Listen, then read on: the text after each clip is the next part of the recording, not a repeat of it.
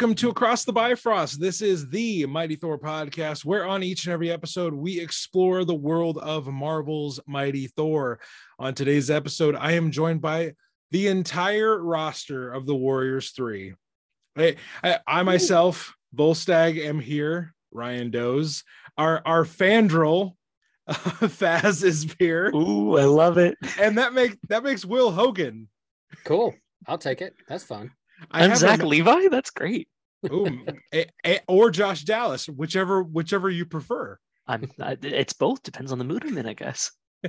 So everybody, today we are here to do something that we've been talking about for quite a few weeks. We are going to be doing a live, at least live for us three right here. We're going to be doing a commentary over Thor the Dark World.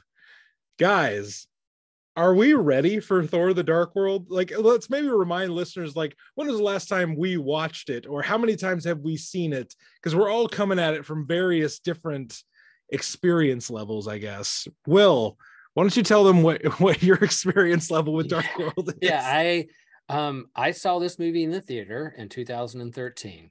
It was a different world then. It was before TikTok. It was before Trump. The world was not a dark world. It was a brighter world. It's before pandemics.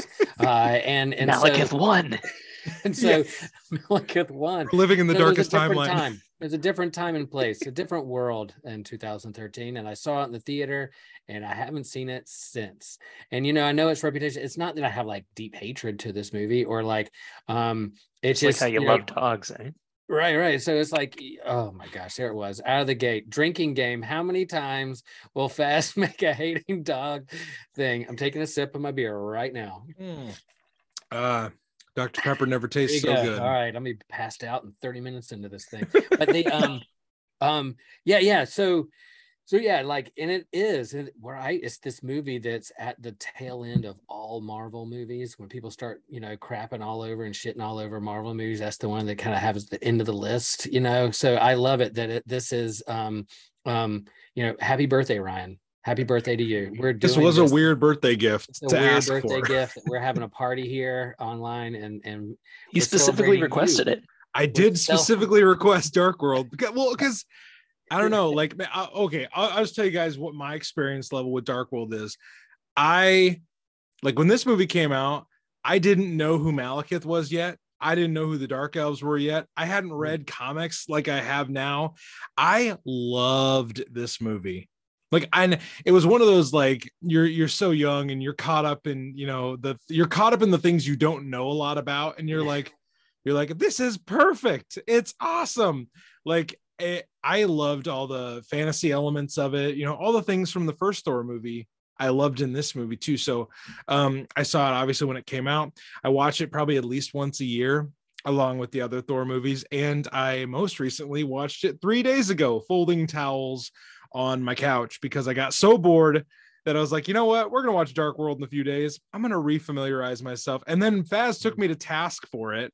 He was not pleased that I watched it Just three brutal. days Cheater. before we were Cheater. going. cheater. Cheating. Look, so so listeners, I'm the only normal one in this group. I'm not like Will only seeing it once. I'm not like Ryan pre-gaming watching it three days before. I did. I pre. I watch it. I, I, I watch it every so often. I watched it in theaters in 2013 at the ripe old age of 18 years old. Oh my and like gosh. Ryan, had no experience with Thor comics because, as longtime listeners will know, comics for me are like a two, three, uh, two or three year thing now. So obviously, no comics back then. Yeah. Enjoyed the movie, kind of forgot about it forever.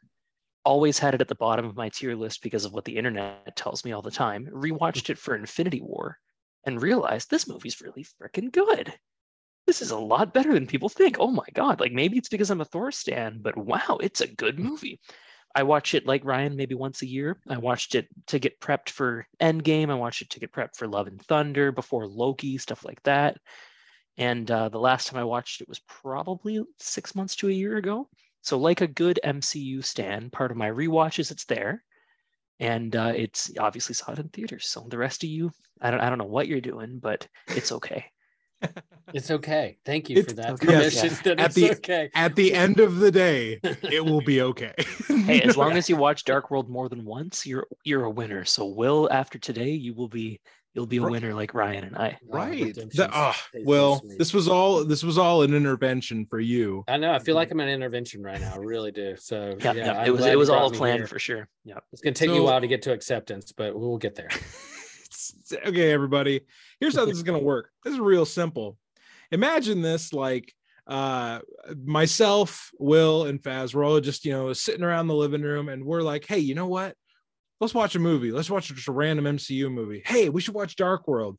And you plop down on the couch next to one of us and you're just like okay let's go so in a in a few seconds we're going to press play on our, our disney plus apps where you know all around all around the western hemisphere here. And we are going to start watching and we're just going to kind of talk and share our thoughts about the movie. We're going to share some little tidbits of trivia and things like that. But you know grab a drink grab something to snack on maybe put on thor the dark world if you can if Yeah, you're not and- driving and- around And listeners, we cannot stress this enough. You are going to hate this commentary if you don't play Thor: uh, The Dark World during it. You're just going to be like, "What are or these guys if you hit about?" play and watch it, we're gonna be that annoying friend in the movie theater keeps talking like, "Shut Like- like, up, shut that's- up, you annoying." That is Freaks. Will. That's perfect. Imagine this: we're your annoying friends in the Mhm. theater that won't Talking shut up whole about time. this Yep, movie. yep, yep. So Ideally, listeners, there's not going to be many breaks, but who knows? Something epic might happen, and we might be silent for two We might- we you might guys be will be like, stunned "What into is silence." this? Is this even a podcast?" No, it's a watch along. Listen to it. so everybody, here we go, guys. You ready? Think okay. so. I'm gonna count us down from let's say five, and then on And one, are we going we'll- on go on one? Okay. You know what? Let's go on go. Let's go on go. Okay. From zero Five. zero zero, from zero zero zero, or like right through it says like the page turns, or I get five seconds. At, Well, how much mead have you drank in preparation for oh, this? I I've been drinking an IPA It called Oh my gosh. All You. We're never going to start this movie. This is all this is of insanity. already the worst New Year's party ever. okay, All right, we go. Five, four, three, two, one, go. And the little blue swirly thing. okay. So many comic pages. Wow. Oh, I know that issue. Issue 134 is when immediately Thor had the first appearance of. No, I'm just kidding. Remember when the Marvel logo was just comic book panels? That's right. That's Think right. It didn't have the whole team. It didn't have the whole team. This is phase two in the Marvel MCU. So uh, we haven't even gotten to a lot of it. Ah, phase two, when we didn't know what was happening. it's like, hey, they're gonna do stuff with Infinity Stones. No, even Okay. then we Your didn't voice. even know it, right? Because the, the the Aether was just the Aether. Yeah. Right. Oh, Anthony Hopkins's sultry voice. I Oh. do miss this about Thor movies. The the initial kind of setting the pace with the the Norse really cool ancient Yeah. vibe at the beginning. Yeah. I do really love how Ragnarok and Love and Thunder started, but it is cool to have Hopkins tell a story from thousands of years ago. Yeah. Yeah. Norse mythology. That's where it's all based. the guy, the guy has amazing narrator voice. Yeah. Amazing. When he's not too busy eating people or, you know, saying Clarice to people. This scene too, like the the Asgardian armor is so cool. The dark elves look oh. fantastic. Oh. Yeah. Part of me was like, is that the Court of Owls? Like from the DC universe? Well, yeah, It ki- does look like kind of right. Yeah, yeah, yeah, Yeah. yeah. And they're shooting lasers. Am I, is, am, I in a, am I in a Star Wars movie? What's going on? I see lasers. so remember listeners one of the things that got me into thor was the fact that it was in my mind it was it was star wars meets lord of the rings Mhm. it was like Yeah. lasers and spaceships but also swords and shields and oh Yeah. like i loved it Super science that's also magic, and you just kind of roll with both of them. right right like anything is possible because really everything is on the table The Aether. Oh. Right. Remember, it's not a stone; it's more of a sludge, right? That's Yeah, that's that's the way that's that Thor so much describes it. cooler Yeah, yeah.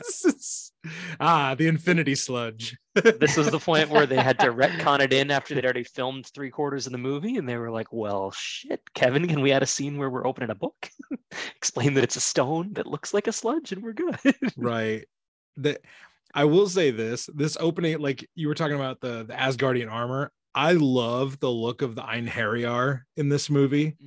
Mhm. Like the the soldiers. I mean, it's it like it gave me that like regal Asgardian vibe. Mhm. That like we didn't really get to see them fight in the first movie. They just like guarded a bunch of stuff Yeah. poorly because the frost giants kill them all. But Malekith goes like super suicidal here, but except not for himself. It's just like he just decides everybody else has got to die. Yeah, it's kind of messed up, eh? He's like all Super dark elves except up. myself and my friend uh Alvin's, I think what Will calls him. Alvin, Alvin. Alvin, yes, Alvin. Yeah. Alvin Why and the not? rest Why of the not? monks. It's Alvin. Also, side note, Bor looks fantastic as like the precursor to Odin, like the way that his armor is very similar in the same vein but different. Yeah, Yeah. I love this line. His voice is so like, ugh. And this like we- pre in like Norse mythology, this is like predates. Like this is like a prequel leading up to what's going to happen way back when. Is that what just happened? This pre-scene? I mean, Bor exists before Odin. The rest of this is all Mhm. Marvel stuff. I'm I'm Right. pretty sure this is a one for one remake of Norse mythology. And listeners, you can come at me on Instagram to give me that engagement and tell me that I'm wrong on my post. Right, right. There's like This is was for also a bait and switch for you to give Faz more engagement. Now, this one, listeners, you're going to notice it's a lot about uh, costumes for me. This is probably the best Loki costume in the entire It's MCU. pretty good. It's so detailed. You should all check out Silhouette Cosplay and her absolutely incredible version of this Loki. Hmm. So good, so good. Oh my Mm. gosh. The chain on his neck, you know, he's just such a such a Loki.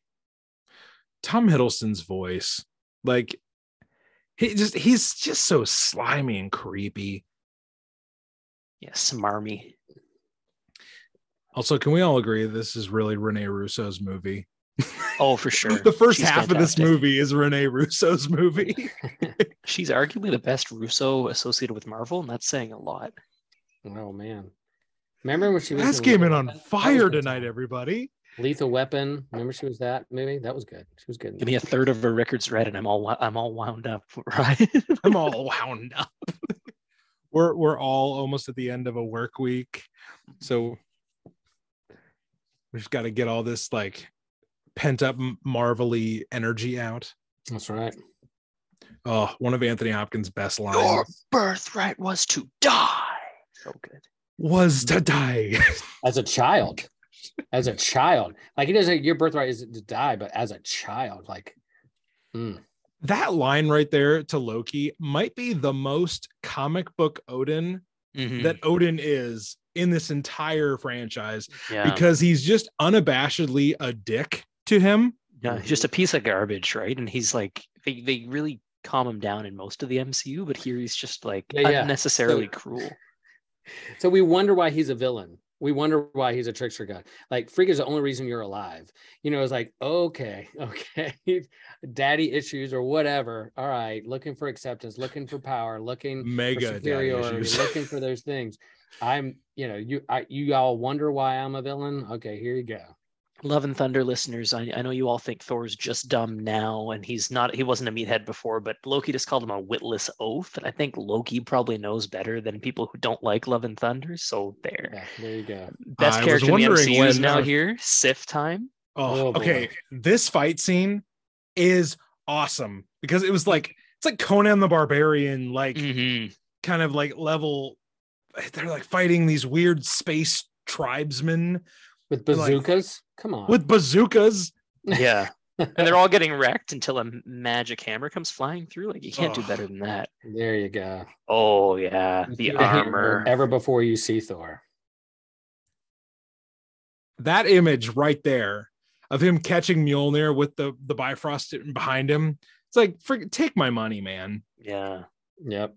And so, Faz, tell everybody why you love this suit so much. it's just the most classic Norse god space Viking look. Like it's got the leather, it's got all the detailing, it's got the T on his chest that isn't really a T, but it's kind of like very regal and Norse and almost uh, medieval about it. The shiny arms are just fantastic. He's got Mjolnir. The hair is the best it's ever looked. Like there's just Because so it's real. things. Because it's real. Yeah, he grew it out for this one. His actually grew it eyebrows. His eyebrows aren't blonde, which is a big win for him because they dyed them in the first one, right? Oh wow. I- so the we just got to see like Lady Sif and the Warriors Three all fight, which we really didn't get to see a lot of them fighting like different kinds of other. But we got to see them fight the Destroyer and the Frost Giants. Mhm. We actually get to see them go mano a mano with people that are Yeah. their size in this Use one. their special moves and stuff. Right, right. Here comes Korg's uncle coming to fight Thor. Okay. Is that is that uh is that canon? I mean, the uncle part's not canon. Same, No, same, same type of alien though. That's maybe right, exactly. Maybe because one of the first what in in uh in journey into mystery 83 the uh one of the stone men from saturn is named Gorr Yeah. Maybe, maybe Yeah, this yeah. is the original Gorr It could Ah. be the original Gorr. That's Nice. why Christian Bale lo- was so mad. I love how he takes takes the the the stone man out he just uppercuts the crap out of him For everybody that's sad for the death of the Stone Man, remember that as long as their mouths are okay, Kronans are still alive. So Right. he's probably still alive in that puddle of Right. rocks. Thank you, Taika, for the canon. there you go. Uh, zachary levi with a great line he's just like maybe next time we start with the big one So hogun gets a Shazam, really cool so. Shazam is in this movie? I didn't tell Yeah, you. Yeah. Yeah, I forgot. Shazam's He's he's. Fandral. yeah Um, Yeah. yeah. Faz, do you remember why Josh Dallas? Because I know, okay, what's the thing with Fandral? Zachary Levi was supposed to do it, and then he couldn't. so Josh I think- Dallas was it in the first movie. I think when he got um he was supposed to do it in one, but he ran out of time for whatever reason. He had a different thing coming up, so they had someone else do it. Then he did it in two, and he was gonna do it in three and forward, but then he got Shazam, and it was a matter of needing to like find somewhere else to put him. And then obviously he's not really around. Like, is, is it him in Ragnarok, or is it someone? Is it the original actor who gets brutally murdered by think it- Hela? Spoilers for a 2017. That's the name of your podcast. It was Sorry because of Chuck. but- It was because of uh, the show Chuck that he couldn't do. Yeah. the first one. Um, Sure, one it's one thing about the uh, the soundtrack to this film, Brian Tyler, who did the music, he has one of the greatest hooks in the. Mm-hmm. MCU, like that very like regal, like dun dun dun dun dun dun. Yeah, yeah. I've had it stuck in my head all week. Oh yeah. It's I think the soundtrack to this movie is severely slept on. This is also the best Asgard ever looks in the MCU. In Thor 1, it's a beautiful golden city. In Thor 3, it's supposed to be shown as it's not all special. It's more like a shitty fake place. Right. Here it's the most lived in, grimy, real version of it. And Yeah. that's that's what they were looking for. They wanted to establish it as a place that exists instead of some magical space world or some fraud like they do later. This movie, if not for all the behind the scenes turmoil, would have had at least another half an hour more of stuff happening in Asgard. So people Yeah. could see what it was like. I, I agree wholeheartedly with the the setting and the aesthetic like the setting and the aesthetic in this movie and and a lot in the first one as well um it it just nails like the asgard that i'm used to Mhm. um and it When really you say that, Ryan, like used to from like comics. I think used to um yeah from from comics because like around this time Matt Fraction was writing Thor and Olivier Mhm. Coipel was drawing Thor so Yeah, like th- there's Mm. there's certain parts of this this Asgard in the movie and the you know the armor and the I don't know just the vibe of it that it lands for me because it's got it's those those fantasy elements it's got those space sci-fi elements and it just melds perfectly um You guys saw him with his shirt off. That was me as a stunt double. They brought me in. uh, Right, for- right. I, I actually can confirm that. I, I read that in the art of the movie that, that Will Yeah. Rose was flown in specifically for that. Hemsworth wasn't big enough. Yeah. those are those are stunt abs And then they right had to there. like CGI because I had an eight pack, not a six pack. So had Yeah, that's right. They, they had to shrink you a little bit. That's true. Yeah, yeah. Yeah. good grief you guys Drinking game, good grief. When whenever Ryan says good grief to a Will Rose comment. That you know beer. what?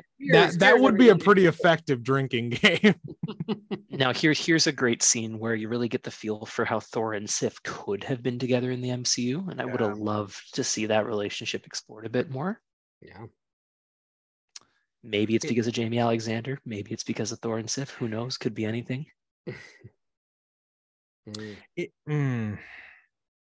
But they have a Uh, need. Are Ryan, you have a wife. mead? Don't make those noises. No, no, no, no. I'm thinking. I'm thinking. You know, if I if I had known back then that this was going to be Natalie Portman's last movie for 10 years, Mhm. would I have just been like full send, go the go the Thor and Sif route?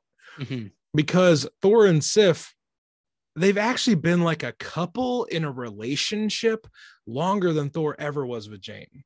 Yeah. Like in in terms of comics, like and Sif just I don't know. The only problem that Sif ever did, or the only thing wrong with Sif was that she wasn't Jane.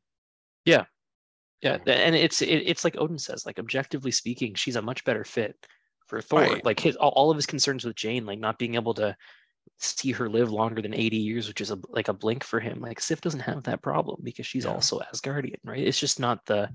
the true love, which is great. Like I like how they did that in the MCU, but there was a 10 year period in the middle when it could have just been We got nothing. like yeah should we have done it this way because now we've burned sif and we don't even have jane for a bit there right it took taika um, really making the pitch to get portman to come back and really close the loop on an awesome story Speaking of Jane Foster and Natalie Portman, and also just Chris O'Dowd randomly.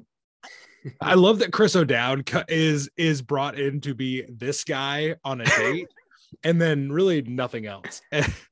hey hey he's, he's a phone call later in the movie he, he is a phone call later exists. on the movie. That's true. he serves a very Spoilers. I didn't important know that. I haven't seen point this in 10 years, guys. Come on. I didn't know it was true it is Golly. spoilers for will i didn't even think about that sorry.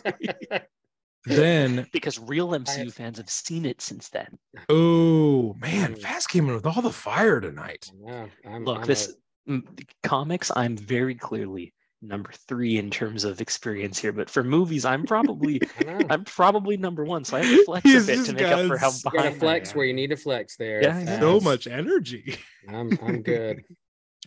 Well, one of my favorite original MCU characters that's not in a comic book is Darcy Lewis, played by the amazing Kat Dennings, Yeah. Absolutely. who was who was at the peak of her power at this point Mhm. with Two Broke Girls. Mhm. Um, I mean, just the cast for this these stories. she's such a good cast for this Oh, the oh cast my is so gosh, good. just a list of people that make their that make their faces visible on in this movie is is pretty freaking amazing. I don't know what the budget was. Maybe Faz, you know the budget for this. What- Uh, it was a it was a lower budget, like maybe 150 million dollars. Sounds like a lot, but Oh. for the MCU, you know, not something that's like yeah. and worldwide, it made six forty four. Is that yeah, It? yeah. It, it it did quite well, especially given it was not well received critically, right? Like people didn't Right. if people liked it but didn't love it back then, an MCU movie wasn't a sure thing at all, right? I'm convinced that Kat Dennings' script pages just said "Be Kat Dennings" in the same way that the Grandmasters ones were just Goldblum it up. Like that has Yeah. to be how she was written. Oh yeah. That's so yeah, I know what you funny. mean. Uh-huh, Be yeah. Kat Dennings. you know, it's it's crazy. The only other Phase Two movie, the, well, the, the the the only Phase Two movie that that earned less money than this was Ant Man, Mhm. and Ant Man was coming off. It was coming off of the high of Age of Ultron. Yeah. I just that's weird to me. I mean, It's Iron even Man. worse than that because Iron Man Three is a terrible movie, and it made Oh, oh, made bucket I- tons. It made double this movie. And I'm sorry, Iron Man 3 is not great. Iron Man 3 is a fabulous movie. It's a bad Yeah. MCU movie.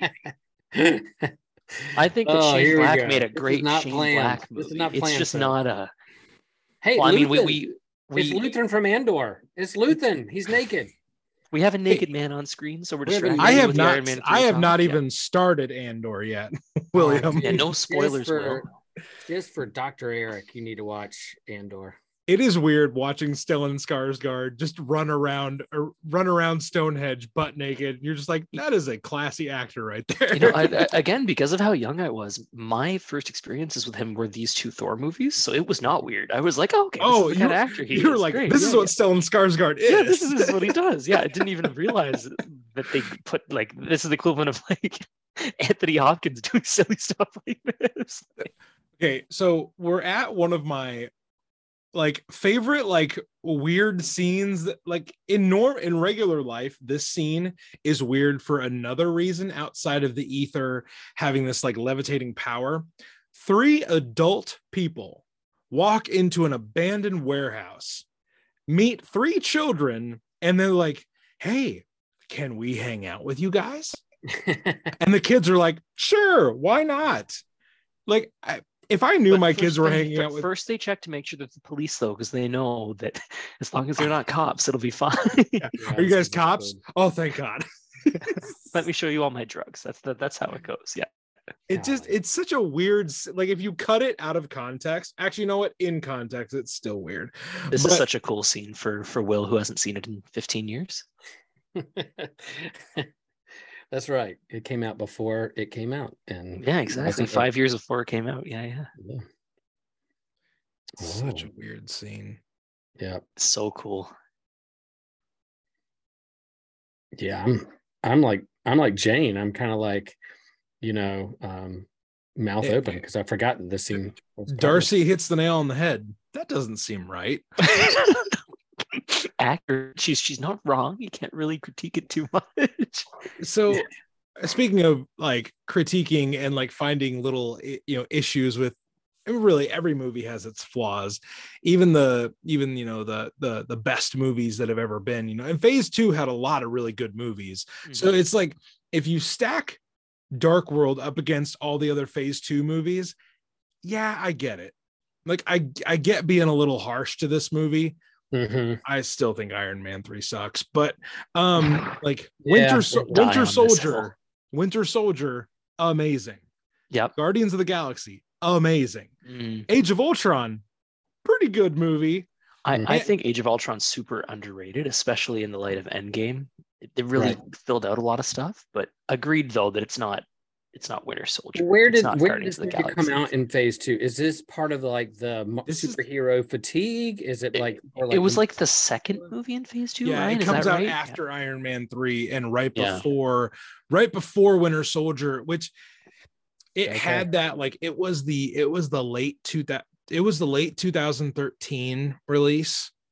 Yeah. So This is the classic example of people thinking Marvel made a movie just because they have to make a movie for the franchise. Yeah, Yeah. Whereas like Iron Man 3 was capping the franchise, Cap 2 was really blowing open the MCU. Thor 2 was just kind of like, well, we have to do a sequel to Thor, right? It's been three or four years now. Let's do it. Yep.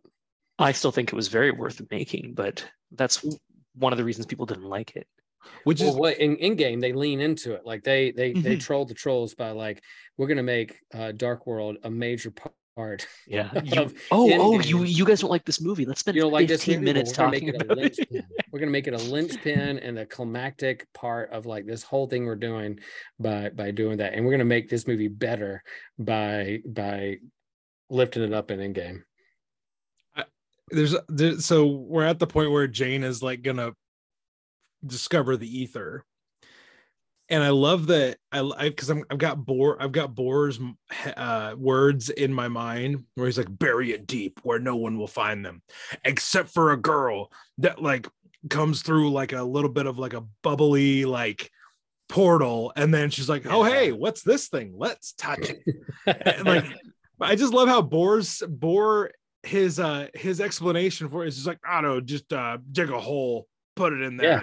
and a bunch of This is that, teenagers found it first. Teenagers this is found this it like classic mid 2000s early 2010s superhero movie thing where plot contrivances just happen because they need the plot to happen like Right, right. hidden this somewhere in the universe just happens that a gravity field pulls jane there just roll with it because it'll make the story better long term right? right.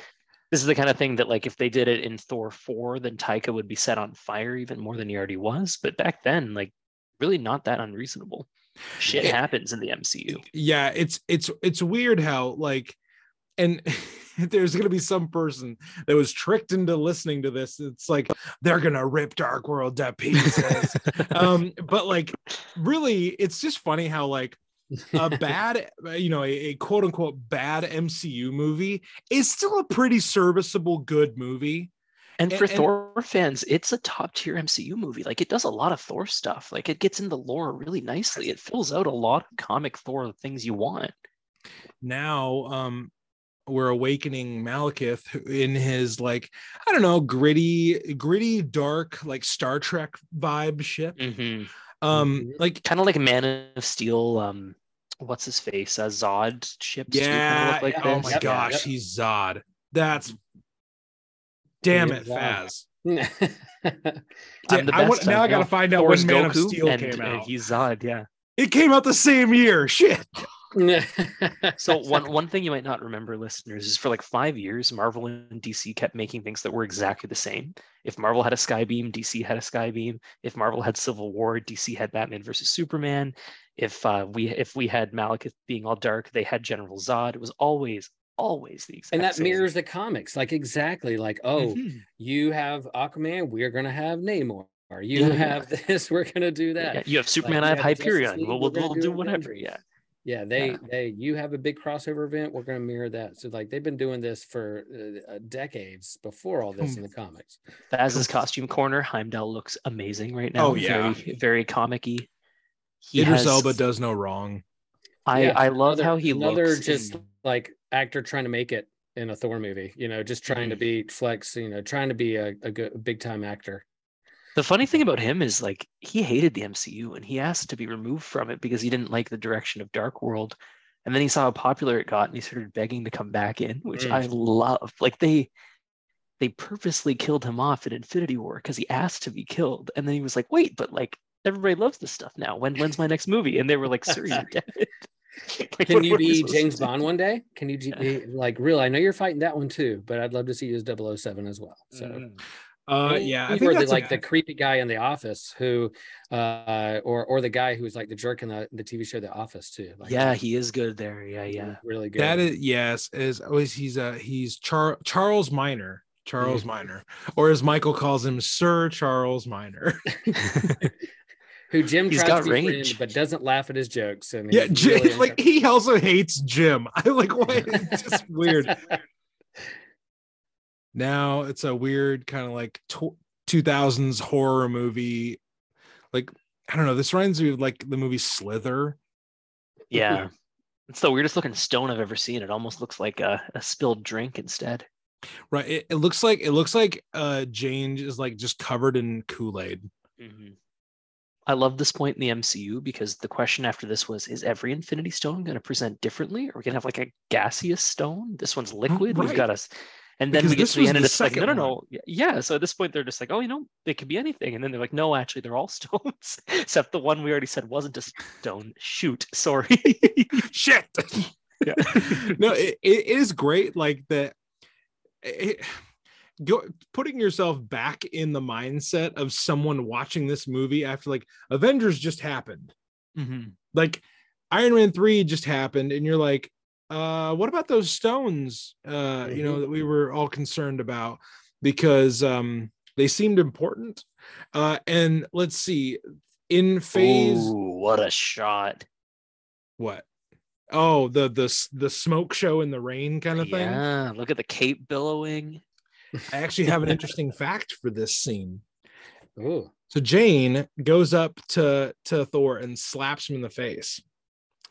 They did that take several times with Natalie Portman kind of pulling her slap, and it looked terribly. Like it didn't like it didn't translate at all. And Hemsworth just like, just go for it. Just go for it because it's got to look real. And so Yeah. she uh she laid into the the next few apparently. It's uh I like this scene a lot because it shows Thor's weather manipulating powers. Most of the time the MCU you you just see lightning, right? But here he's right. controlling the rain and he's making it so it doesn't rain around Jane. Which is pretty cool. Well, and Darcy even says, she's like, Is this you? Yeah. Yeah. It's pretty cool. It's it's also like Thor still speaks Shakespeareanly a lot in the MCU, but not to the degree he does in this movie. It's a very uh, listening to him speak, he sounds like he's Shakespeare in the park, just like Tony would say. Yeah, and it's interesting that um what is it, Ragnarok? You have like the Shakespearean play that they play out there Right. and take on its own self. And and Ragnarok was the tone shift change. They wanted like, all right, Guardians of the Galaxy was great. We want to kind of do that with Thor. Um, yeah, Usually yeah. they come together as the team and they they're all part of each other, but it's definitely like, all right, we want more of a Guardians of the Galaxy tone, soundtrack, uh slaps not slapstick, but you know, some more humor, that kind of thing. So, so they're gonna So like, we- with we- that. we talk about humor, Will, but the, the joke was just Darcy pokes him on the chest and goes, "How's space?" And he goes, "Space is fine." Look at you. You're all you're still all muscly and everything. so I it's, it's just a funny like little choice in these movies. If if the goal of the first two movies was for Thor to feel like a comic book, believe it or not, these movies, the first two movies, feel like a standard Thor comic from the time Mhm. from the 2000s early 2010s it gives off that vibe and that feel. So people that like get bent out of shape about the next two movies i honestly i get it. I truly do get it. I still enjoy i enjoy those movies but i get it that like you're like i thought you were going to give us uh, the thor story. This doesn't feel like the thor stories that i'm But- used to But, but also though, it's it's like a 60s, 70s, 80s Thor stories is what you get with the later ones, right? Like it's just wild and psychedelic rather than grounded and uh, and dark. someone's to latch on to that one fast I'd like them to yell at me again. Hit me up in the comments, everybody. Co- comment on the Mighty Thor it's podcast. your Let's- goal for someone to hate you so much. Look, I'm- I'm like, he wants the I'm- troll business. He wants the I- troll followers. I am on the record defending the hell out of Ragnarok and Love and Thunder, and I'll stand by that forever. So if mm-hmm. people have to go at me, let's at least get you some some followers on the Mighty Thor podcast Instagram. If we're gonna do it. great. Because the kind of people we want is people that will fight my friends. I want those hate follows. If you if you really hate the Faz Guardian, what you should do is you should follow across the Bifrost on Instagram. That'll show No. me. Go- And when we're go- doing a combo at com- a uh, panel at Comic Con, we're gonna have like, remember the time on episode blah blah blah, blah you said this. You're like, like, what? Remember when Oh you my thought that colors were belonged in Thor? They don't belong in Thor. Jack Kirby's dead to me, is what they'll yell. oh my. Yeah. You and then and then we'll all be like, bro, man, you've you've got to calm down. gotta calm down. Look, I, I It's- get it. It's All right, so explain this. I love. Jason Sorry, Aaron. We're going like, back to. God, like, this kind of like um is this science is this Mhm. uh mysticism is this norse Both. What's going on here with this misty th- so Yeah, okay. like, What Faz or what Will is talking about is the um the soul forge that mhm. they are using to determine what is wrong with Jane. It's Jane is like, oh, is it this? And she's giving like a very sciency medical term for He's it. an astrophysicist quantum field yeah. generator. It's yeah, is it a quantum field generator? And the the lady doing the the examination is like, it's a soul forge. And uh Odin gets pretty irate that they're even trying to help her because he's like, he they have their He healers. calls her a goat, not the goat. He calls her a goat, as if A she's an goat. animal. Yeah. Uh, the- ugh, Who do you think you are? Oh, I'm. Who do you your think you are? Oh, okay, sorry. King of Asgard. Defender of the Nine Realms. Oh, Odin. that Well, you told your dad about me, so cute. that's, I love it. Like, that's what you took away from that. Yeah, Yeah. it's like he just called you a goat, but like Like, he you knows knows you a exist. talking to your farm family animal. about your girlfriends it's serious y'all You're like, he knows about me. I will say that in it, like we as the MCU went along, we got better female protagonists. Mhm. Like Jane and Pepper, like in the first few phases, kind of underserved. Like they're they're good in that role, but it kind of just sucks that Jane does a lot of talking in this movie. Mhm. Um, I don't know. She's know. very much kind of the movie happens to her, which is what makes Love and Thunder so fun because she is actively participating. the movie happens to her. at- That's good. at, at this stage of the MCU, they want to write more things, but they've got those people in the creative committee that are sexist and racist still, and they're trying to get rid of them. Kevin Feige doesn't have full control yet, right? So they're trying to get more diversity and more uh, more fairness to the other It- genders and and, everything. and that and- and again that mirrors the comic keeps talking about the comics but again like yeah 60s 70s 80s comics you know, the damsel in Mhm. distress you know and then yep. Yeah. all that kind of stuff and you move into to where we are now and then you have jane foster as thor you have um, strong female characters a, a diversity of people creating the comics writing the comics representation uh, pretty important and that shining through and then of course you have comics gate and you have all the protectors and Oh God. keepers that kind of thing you're just like oh you know you ruined my childhood i'm like yeah well sorry we need to we need to re- reframe your childhood of this Yeah. Let's. Oh God. I Thor wanna- can't be a girl, says the same people who again follow across the Bifrost if you're mad at me. yeah Those people are, are the ones send your that, uh, messages to ryan does at uh, yeah, yeah, yahoo.com What are you doing? if you want his phone Free. number, it's uh it's 785-555-5555. Yep, yep, Yeah, sure. him and tell him what you think. Yeah. and just Text give him him my that. address. Why don't you? Uh, Good ryan uh ryan dog rose at uh Dog at, Rose. at, at at aol.com send those emails wow. I'm so you, happy you can also email Will at at Will uh, Will hate slash loves dogs. I don't know how you got the slash in the email, but it's there Will at Slash. yahoo.ca. will will loves uh cosmo dot yes, yes. e snailmail.com oh what just happened oh there's a death there's a murder I think Alvin just got stabbed. oh Alvin just got stabbed. No. Alvin. Alvin. What about the chipmunks? Alvin. I love the subtitles for Elven. You know, um, What- for what- those what do you guys think about the use love of- Elven language. of, of a created language like this. I think this was a really cool idea. It didn't play with a lot of people, but I I, I like that it was there. I'll be honest. Malekith is the big miss of this movie. Mm. You said it. Send your emails to. No, I'm just kidding. No, so that that one even I'll agree with as I'm defending all the, I all the just- stuff all the way through. Yeah. Now, don't get me wrong. I enjoy Christopher Eccleston. It's not him. hmm Like, and I under. Here's the thing: Man of Steel had just come out. They, like they the the Dark Elves don't look any different than the Kryptonians in that movie, and Hmm. they don't. Okay, I'm gonna sound like a real douche here.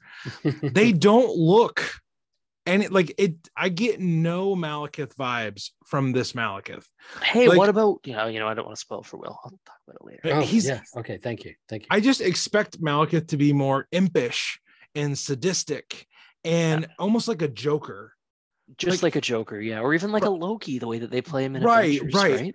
i expect him to be more a more murdery version of loki a more unhinged version of loki He's he's conniving and stabby, is how I would describe. But it. Now, this- did not stabby like Loki before- stabby. Hold on, right? Like, did you want that bef- when you watched this movie, or like after you read War of the after i knew Mhm. what the character was that's what i wanted Jason Aaron's version of Well, Malekith? but Yeah. even even Simonson's version of Malekith. I mean, Simonson Yeah. created Malekith out of whole cloth, and his What issue? Malekith is What's his first appearance? What's his first appearance? uh four no three forty four. Yeah, that's right. I think Oh, you just told me you'd that. You looked it up. No, yeah, you. I read that like the other night off your like Marvel Unlimited app. After you told me that Simonson created him, and I think it's three forty four. I bought that first appearance for our Simonson saga next year, and I am Oh. wicked excited about it. Yeah. Um, we are missing some top notch Tom Hiddleston here. Mhm. And again, the best Russo in the MCU, Rene Mm. Russo, killing it here. I really hope there's put- someone listening that doesn't get that joke. I, I hope that there are people out there that are just so angry with me at this point that, that we're gonna get so many Please don't stop podcast. listening though. it Uh, gets listen so more. much worse. Oh, things I'm gonna say.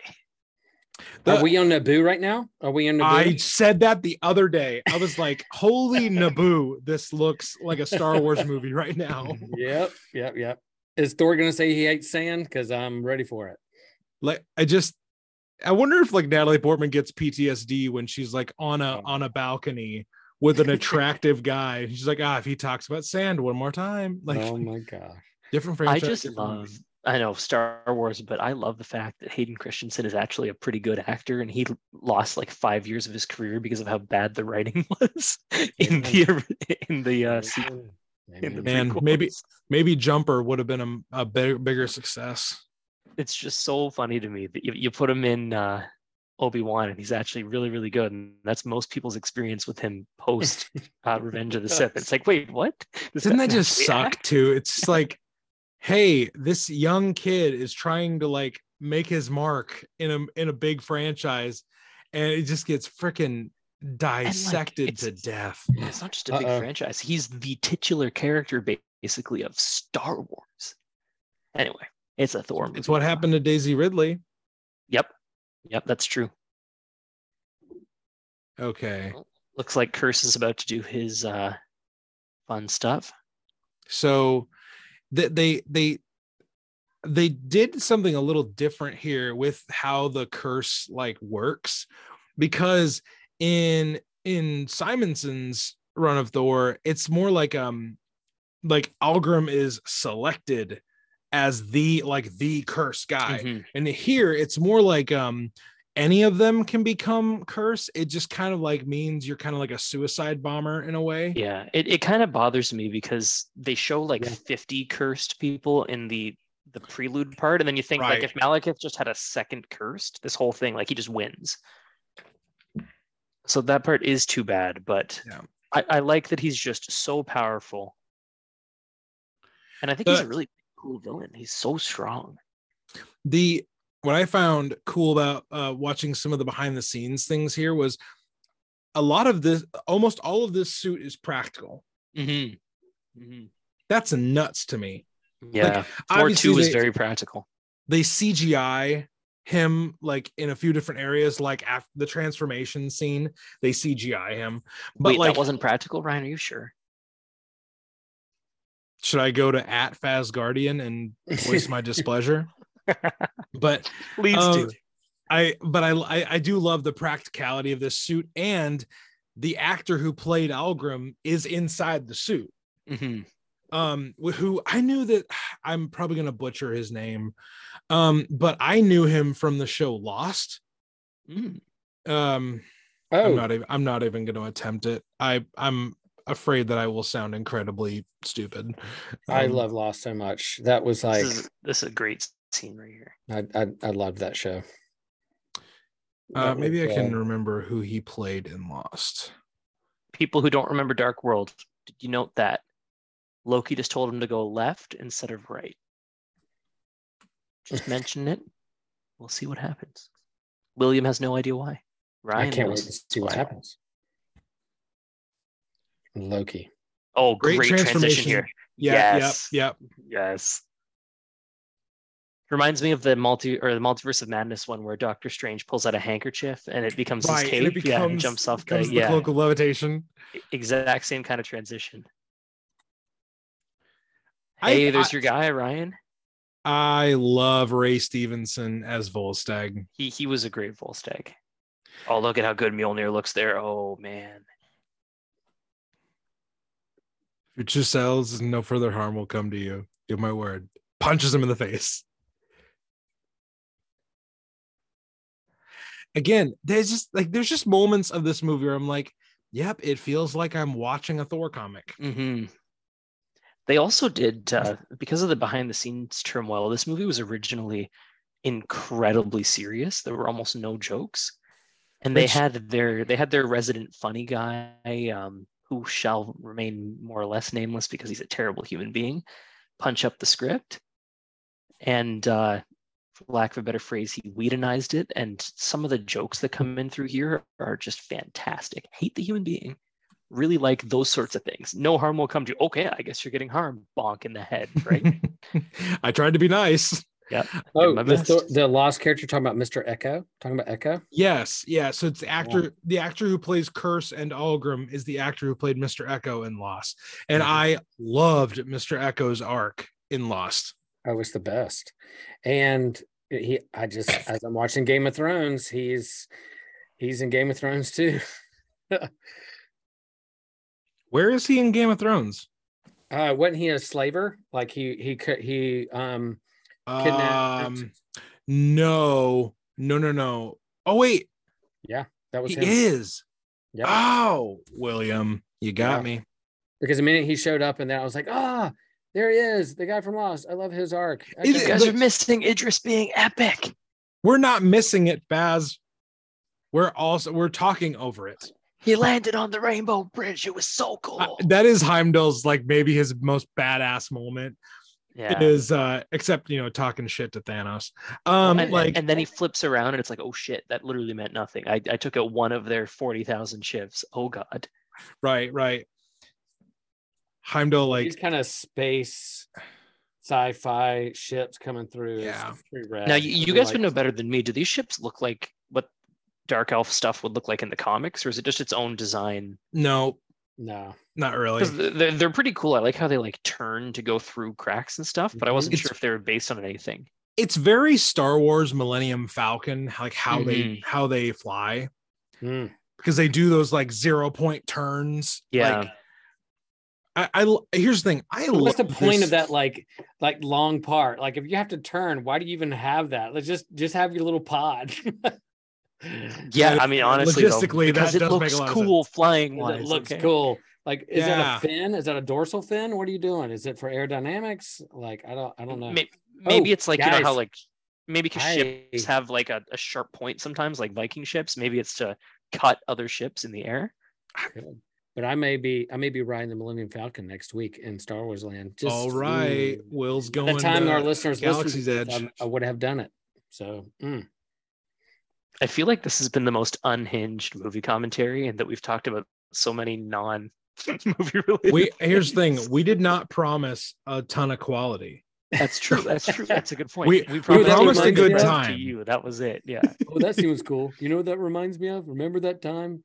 Or I, I do like that Algrim's power is that he grabs people by the throat and dehydrates the hell out of them. Yeah. Hmm. Yeah. He's the opposite of moisturizer. Yes, de-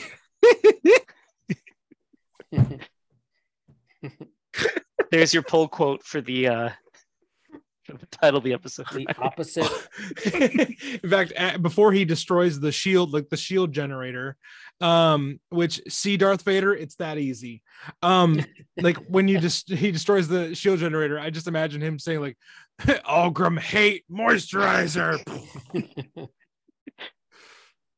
i okay this this fight scene like just uh, like pan out a little bit this fight scene is awesome Yeah.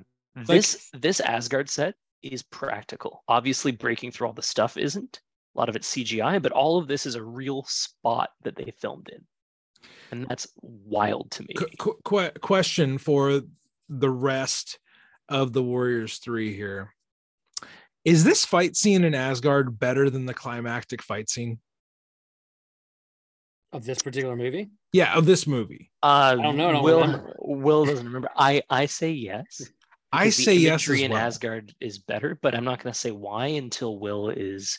Actually, you know what? No, no, I Spoil. I disagree. I I really like what they do that's different with the final fight, and we can revisit that in about an Oh, hour. Uh, yeah, yeah, yeah. I Location I- wise, 100% agreed. It's just the um, I just I like yeah. the aesthetic of this fight so much. It's very Thor comic again. It's a fight on Asgard. Right. Right. It's it feels like I'm wa- like I'm reading, you know, Mhm. oh, the dark elves are up to some shit. Oh, the black hole grenades that will this is also cool. Like at this point in the MCU, the Asgardian army is essentially invincible. Like they don't lose anybody, even to the Dark Elves. They just buzz them down. And here they are fighting the, or not the Dark Elves, sorry, the um ice giants. They buzz them down. They to these Dark Elves, and these Dark Elves are murdering them like it's nothing. Asgardian foot soldiers are nothing. Those lo- those masks are from the comics too. Like even like the um like Jason Aaron used that in Right. his run and and um yeah, War of the Realms. Like they those have stuck around a long time. Those are good creepy masks that like good good villain masks. because so um i again in one of the behind the scenes things uh uh alan taylor the director said basically they wanted them to be expressionless and not be able to give any emo like any emotion of anything like they kind of like what we were talking about earlier with the court of owls thing the mask is meant to be like this ominous, unfeeling thing, and it I think it really does a good a good job. Yeah.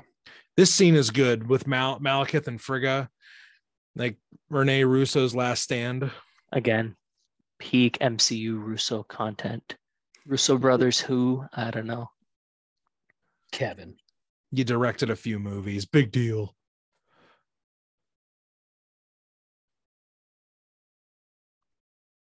When they, the effect they have over his voice kind of annoys me sometimes. Again, again, a lot of people probably agree with this that like Malekith is the miss of this movie. Mhm. I think I think if Malekith is a little more a little more close to his source material, not exactly because I understand when you make any movie when you make any movie from source material you have to change things like because it's a different medium. But like if his vibe would have been closer to what maybe is more truer, I guess. I think maybe this movie doesn't get shit on as much as it does. Well, I think like at this point, it wasn't that many. It wasn't that many comic fans that were watching the movies. Like there were regular people too, right? So I think they just didn't like how generic he was. Like give him some personality, and they're there. He doesn't even need to be the same as in the comic. You're- Just you're- you're- different than yeah, You're talking that he felt generic in this movie. yeah. He's Yep. just like a normal, quiet, or not quiet, but like the same gravelly, angry voiced villain. One thing they did do was they obviously just broke half of his face, like how he looks in the comics, but Right. Even that's not as cool, right? It's just burned Two from Face. Mjolnir. He's now Two Face from the DC. Yeah. He is now Two Face, but again, like you'll, you'll see it. Well, it doesn't look that Two Faced. He's just more like burned on one side. Right. Basically, what we're getting at is Malekith needed to be two feet. Two Face meets the Joker. Mhm. That's, what we're, that's what we're trying to say. Look like Two Face, act like Joker. I, I will say, and I'll put the, I'll put this up on our Instagram for people that want to check it out. I did come across some Thor: The Dark World concept art, like some of the early Andy Park like concept art that was a Malekith that looked much more distinct. I I have to jump in for one sec. This Yeah. scene right after she's dead. There's Oh, yeah, a forget that. deleted scene, listeners, where Odin and Malekith have about 30 seconds to talk about it. And, and it- it is fucking amazing. Odin and Malekith, it's like a they look at each other and they have like a very it's a very Hmm. like it's it's so good. It's like a minute. I think it's Odin and Malekith. Please go look for it because it is Mm. so good and it enhances this movie so much. okay. It was cut because it wasn't like the the funny or quippier version. It was a very like serious, dark conversation, but it's so Mm. good. Well, now we move into the funeral, which is kind of dark and meaningful. So you could have had that that leads into this, you know? Right? Yeah. And it's a beautiful scene. It's like, come on, you got freaking Anthony Hopkins there. Let him act. Hmm hmm I will say, when I watched this the other night, Mm-hmm. Faz still looks upon me with disdain for. I I did like get goosebumps and a little teary eyed at this scene, and I don't really know why, because like I knew she was gonna die, hmm but it's like how much she means to Loki, how much she means to Thor, and the way Loki responds to learning that Frigga has died. Oh my gosh! Like, and then when Thor goes to Oh. goes to Loki, oh best best best death uh, sounds in all of the MCU here. This uh the oh Oh, nice. And It's almost like she becomes one with the stars. Like those sparklings went up into the Anyone cosmos. Anyone else becomes a constellation. Vibes? She becomes a constellation. this part this sound. Listeners, I wish I was better at pre- giving you guys video because Faz just did the happiest little dance. I was trying to to orchestrate. That's what I was doing. It wasn't a, it wasn't Oh, a happy well, dance. It was a that I did not get that. Is Loki reading a book? What's going on? he, yeah, it's, Yeah, yeah. He's Does he know to. what's he doesn't happened? know yet. Oh, gotcha. So this this Einherjar like captain tells him, and then his reaction is, you don't even see his face, but it's so good. It's excellent. Tom Hiddleston is a national treasure, no matter what nation you're from. right, I was gonna say he is a he's a global treasure. yeah. and then but later on though will thor goes and and hangs out with not hangs out with thor goes to loki to present the plan and it's peak hiddleston.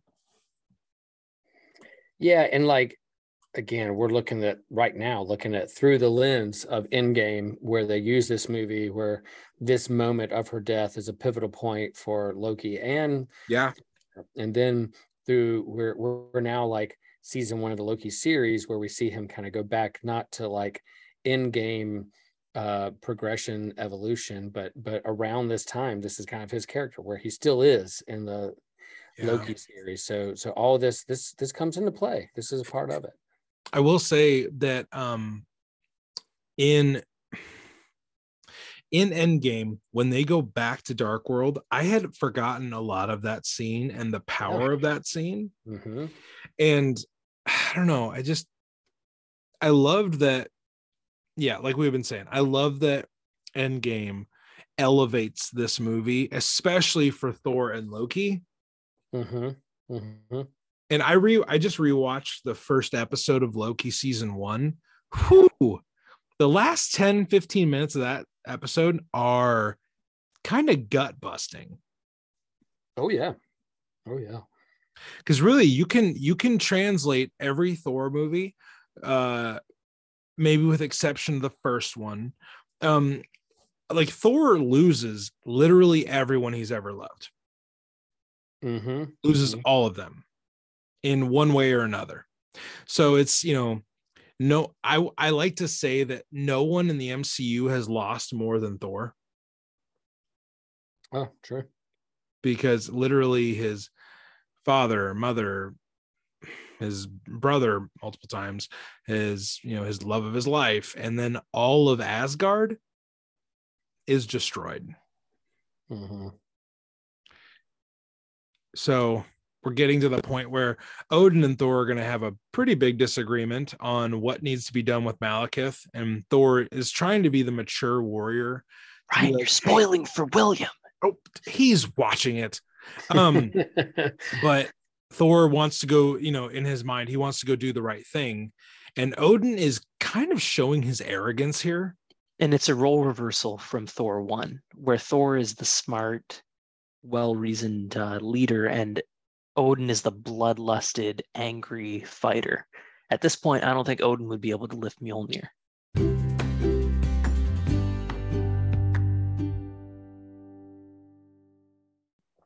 It's a good, I never really thought about that. The more you think about this movie, the better it gets. That's something that I've thought about a lot as I'm thinking about this movie. And, you know, I don't know. I don't know if As this is, many as are needed. yeah. Hmm. Yeah, that's good. I will say that this Thor, the Thor in this movie, is probably the Thor that's closest to your standard Thor comic that you not only aesthetically, but also the vibe where he's like, I'm Mhm. trying to do the right thing. Like, I'm trying to do what's best for my people, trying to do what's best for, you know, the, I don't know, the, you know, whoever's at risk. I'm just trying to do what's right. I'm trying to be worthy. You can also kind of get like understand why Hemsworth wanted to reinvent the character at this point because they Oh, yeah. essentially kept him the same kind of person for three movies in a row, right? Like everybody's getting major growth and his big growth obviously Thor 1 he had a lot of development, but in Age of Ultron and Thor the Dark World there's a lot of kind of you see how he reacts and how he would do things differently now, but it's all that same change from Thor 1 that's showing him being quote unquote the new Thor Yeah. doing that for another four movies would drive you insane if you've done Right. seven or eight of the exact same thing. And you know what? That is that is a really good point that I hadn't thought of. That when you play these characters for so long, and maybe it depends on the actor. You know, obviously, none of us have ever none of us have ever headlined a multi-million dollar movie franchise. Mhm. But if um Unless you're a body double like I was. But, That's that. That isn't headline though. That's ab lining, right? So He's, that- that's he's different a- a- no one has ab lined a uh, a Marvel franchise, but it's like as a creative, as a as a creator, as an actor, you're like, yeah, I want to try something different. Like I think sometimes like comic book fans, like we want things to pretty much we want them to be different, but we also want them to kind of stay the same. And it's really hard when you get to a, movie franchise where it's like things have to change or it just gets stale. Well, and, and look at the other characters, right? Like Iron Man at this point, you look at him in Iron Man 1 and you look at him in Iron Man 3, and he's a wildly different character. He's still cocky, he's still flirty, but like there's so much more seriousness. He's got PTSD now. He's committed to one woman instead of being a womanizer, right? He's not an alcoholic anymore. There's so many changes. And if Hemsworth at this point in time is thinking, like, all right, they're having me be exactly the same Shakespeare in the park, nothing else. The only character that really works for is Captain America because he's not supposed to change very much. yeah it's it's built into his character that he's stable and consistent And even then- him, look at how wildly different he is. right Like, right like uh winter soldier was where we probably got the most steve rogers growth mhm. because he's starting to question things that other you know previously he would have questioned but he didn't really have to yet He goes from the world's black and white to, oh my God, the world's gray now, right? And Thor had his big moment, but that was at the beginning of his arc. Like if in the first movie he did all of his change, then you had him in three Avengers movies and uh and four solo Thor projects, Chris Hemsworth would have gone insane.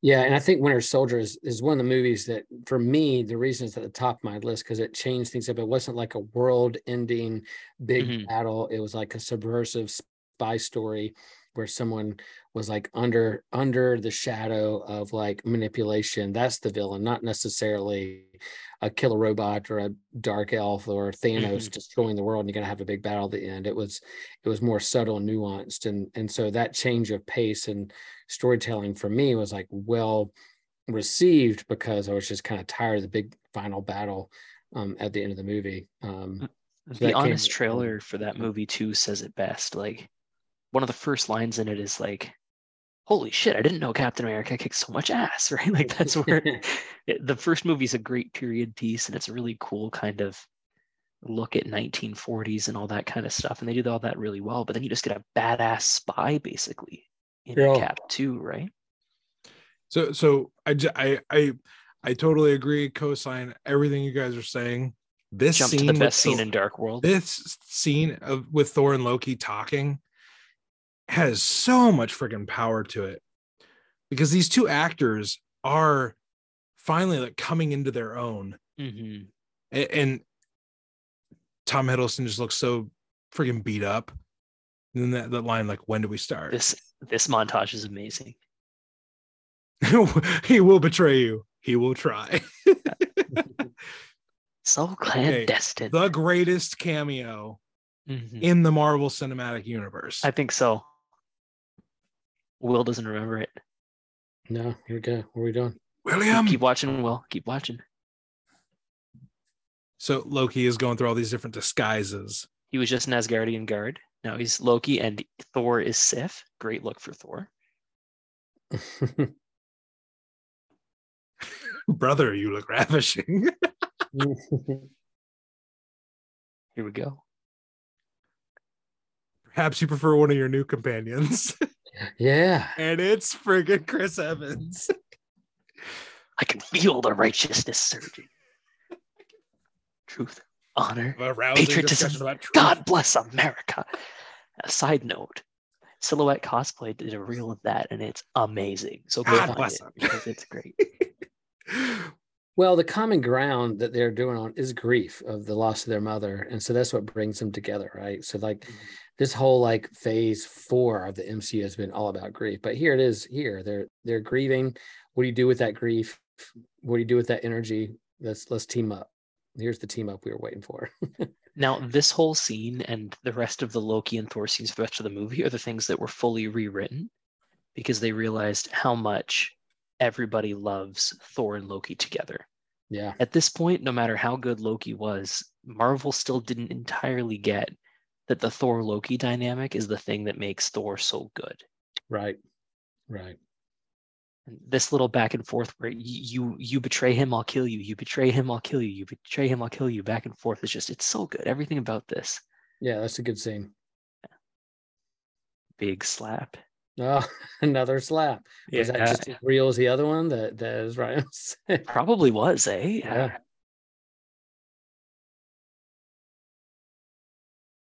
This is great too. Yeah, there's just it's a well-written movie. Like people give it a lot of flack, but it tells the story it wants to tell. It's just not an Avengers level movie. It's a Thor only story. That's the that's the biggest knock on it, which is a silly thing to be mad about. Right. But it has a whole cast of characters of Norse mythology and uh, the Asgardian um, players per se. And it's got so much character. Like look at these costumes, look at the set designs, look at the the Shakespearean drama. Betray him and I'll kill you, says Lady Sif. Mhm. Just so good. Yeah, I think it was the the timing, and, and I think you know what is some of the the the directors said that the poor response. I mean, made a lot of money, but he said a lot of post production uh, pulled it in a direction that he didn't necessarily Yeah. want. Is that some of the the tradition So, or kind of history it- behind it? it's more like they had Patty Jenkins and she was going to do this movie. And she Mm. had a very specific direction she wanted, and the Marvel Creative Committee didn't like it, so she left the project. And then someone else came in, and the same thing, they had a direction they didn't really want. And with like um, less than a year before shooting, Alan Taylor came in and kind of saved this project. It wasn't going to be made if they couldn't find somebody, and he did his the best he could to put it all together. And then they kind of found the movie in reshoots, like that the way that Marvel always does it, where they have that secondary set of shooting where they figure out the scenes they want to improve and make it gel better. That's when they had to put it together because he didn't have any time in pre-production. Like the fact he made the movie this good, given that he came in like six months before it filmed, is insane. Right. Side note for all of you big Thor fans here, uh, he currently doesn't have the arms on, no sleeves, just his arms on his own. I don't know if that's specifically to sell slightly different toys, if that's to to um, make people just like looking at the arms. I don't know. It's a I fun I like Thor looking at those arms. That's Because nostalgic. boy howdy. Mhm. This is before they started greasing his arms. Taika did that, and that is considered probably the biggest change to the Thor canon. They look much larger when they're shiny. I don't know if you guys have noticed that. Take a look at That's the biggest As change mine he do as made. well. As Biggest do. change he made. As mine do. Shiny arms. Shiny arms Rose. That was my nickname in middle school. No, I've heard that. I've, I've, I've heard that name from Gross. you. Yeah, yeah. They called Oh, me Lauren, called him that whole slip- trope of slippery learning how to drive a spaceship you've never driven before. I love that sci-fi trope. I'm just gonna hop Mhm. in and start driving. and Let's see if I can figure this out. I love His that. reasoning too is hilarious. Loki's like, "Don't you think I should be flying this? I actually know what I'm doing." And Thor's like, "Which one of us can actually fly?" As if that somehow makes a difference. I can pilot a ship because Mjolnir lets me fly. because my like- hammer pulls me off. Yeah. yeah, it's it- yeah. It's like going up to like the pilot of a plane and be like, "Hey, I should fly because I've Man, ridden in I a do plane like this spaceship. Like that's cool. I forgot about these Right, ships. Those it's are cool. super rad. Like It I- definitely I makes like no that. sense, but it's cool. Oh, It's as a uh, surfer who's like weary of dorsal fins, like I I think they're super cool. Well, it kind of reminds me of like this the skiffs from Star Wars and like Yeah. Jabba's Jabba's um party barge. Yeah. Mm-hmm. God makes no sense. Like, why would you? Why? What's the purpose other than just like Because look how Mowing cool it looks pillars. spinning, Will. Look at how cool it looks when it spins. mowing That's why it down exists. pillars? That's what we're going to use it for. We're just going to. One one thing I always think about when watching this is why didn't they use more uh, uru in their construction? It's Seems not that me that- common. Uh, But like it could be. They had the elves right there. They could have made it a lot of times, you know? Uh Faz, dwarves do the do the the smithing in I'm, Asgard. s- I'm just, I'm thinking about the dark elves that are currently on screen, Ryan. Give me a break. Okay, fine, fine.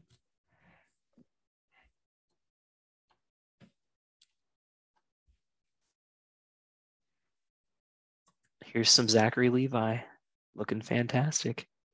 Again, I forgot he was in this 100%. percent mm-hmm. I'm like, dude, Shazam's in this. I love Chuck. I love that show. I love Shazam. I love him.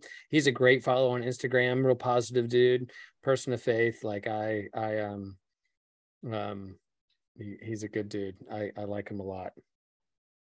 I listened to him in a panel in Toronto at Fan Expo, and he was fantastic. Like he talks about mental health so openly, and he makes a huge difference Yeah. in that space. He is a Yep. great dude. Yeah, I agree. I, I just saw something on Instagram um that was like he he did he did the same thing. It was I think it was like a, on a podcast called like the Man Up podcast or something like mm-hmm. that. I don't know I don't know what it was. But I was like, "Dang, like for for a guy with this much, you know, kind of name recognition now to be this open about stuff." They were like, "What would you like to do with your life?" You're talking to a guy who's made millions of dollars doing movies. He's like, I'd like to have a family someday. Yeah. Like it's just simple, simple stuff. Yeah. Um, too Side bad note, he had to make is- that shitty Kurt Warner movie. Um, Uh, yeah, exactly. God, that movie sucked. well, Well, I doubt was- he had to do it. yeah. Back on Dark World for a second. Have you guys seen the set photos from filming in Iceland for the Dark World? Amazing. It looks No. so much better Oh, than what they actually did in the movie. I've been to Iceland. I've been to Iceland. We look at movie sets. We, my wife and I, like to go back and look at like shows that were filmed in Iceland, Mhm. like Game of Thrones and uh Rogue One, and like oh, and Thor: The Dark like- World. eh, Like, now, it- now we know Dark World. I'm like, hey, Cindy, guess Like, what? well, I know it- I was gone for two hours this evening, but guess what?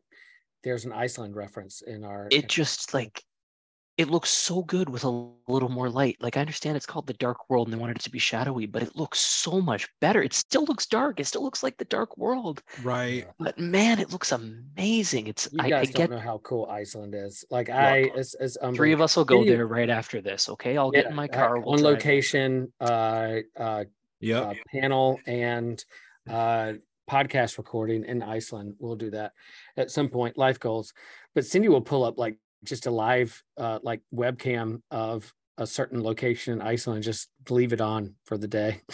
Cool.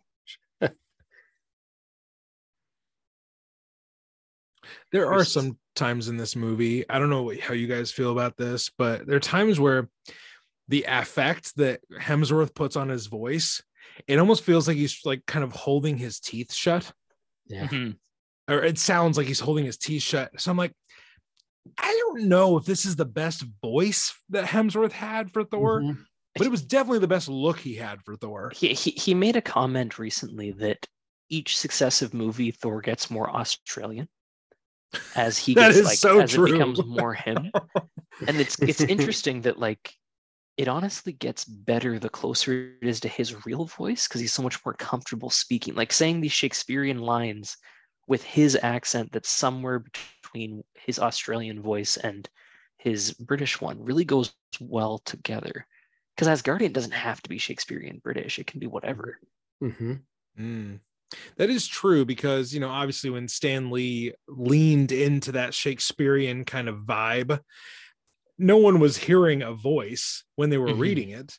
I'm sure we, you know, we all make up kind of the voice we hear when we read comics, but they could have done a lot of things with his voice. Now, question for you guys.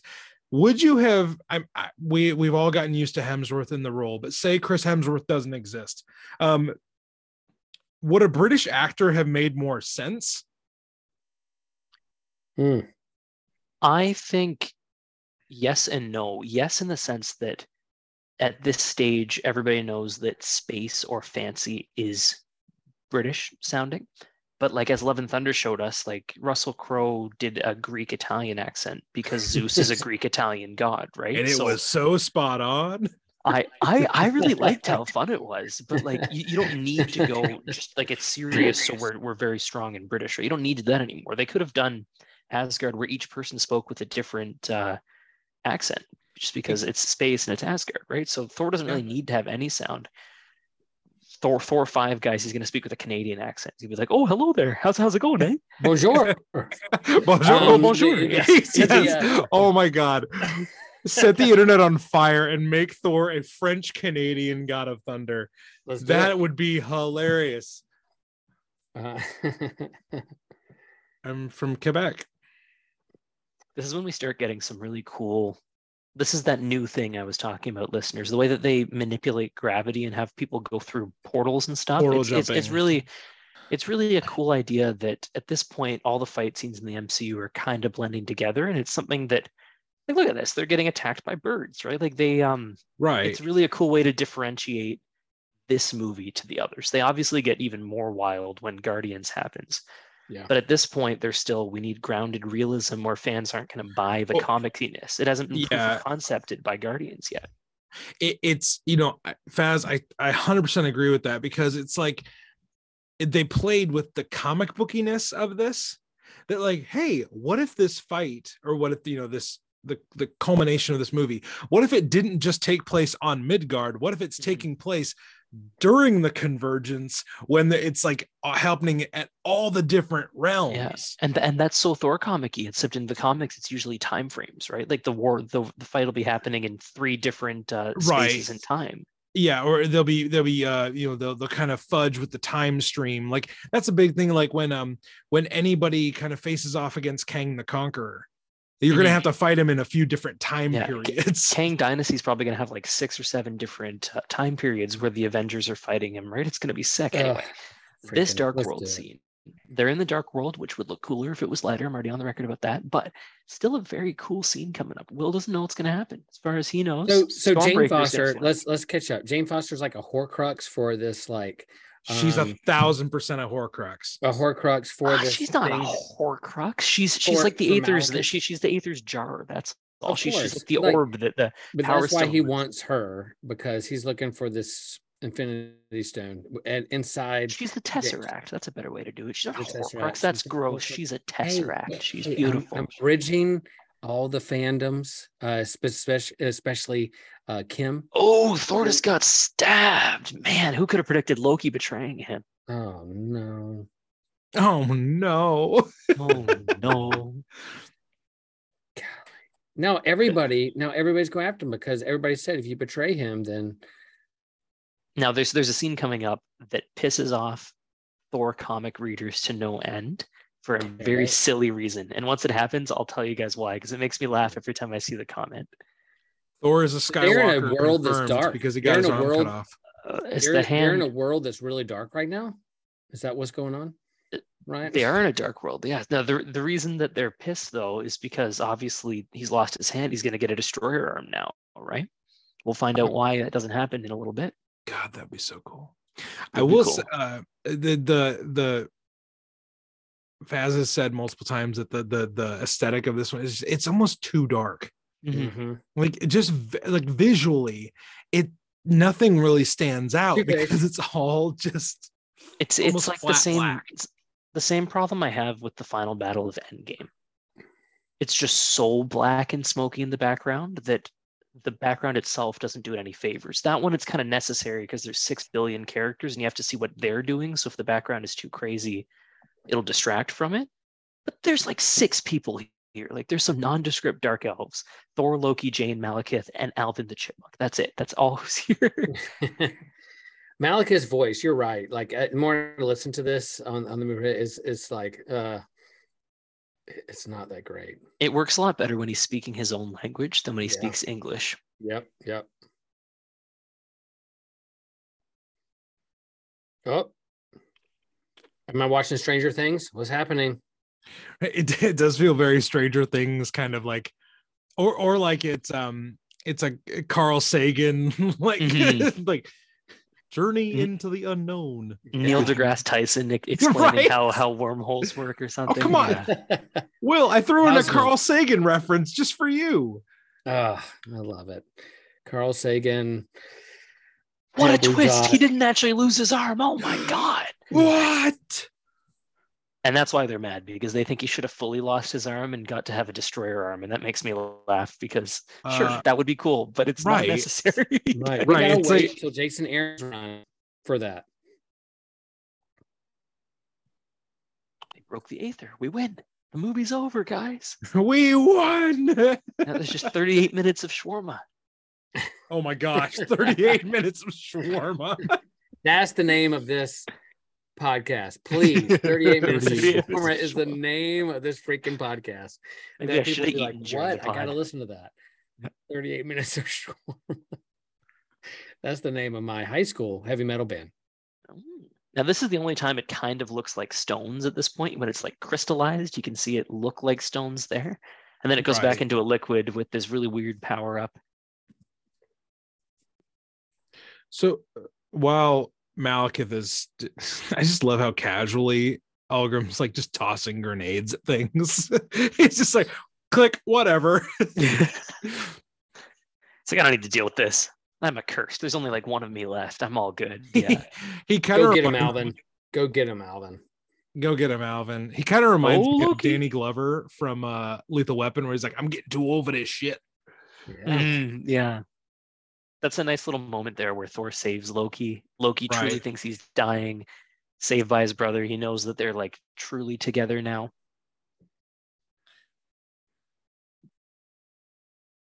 Gosh, it's just so dark. Yeah. Like it- I think about how much cooler this would look if it was like three or four shades brighter.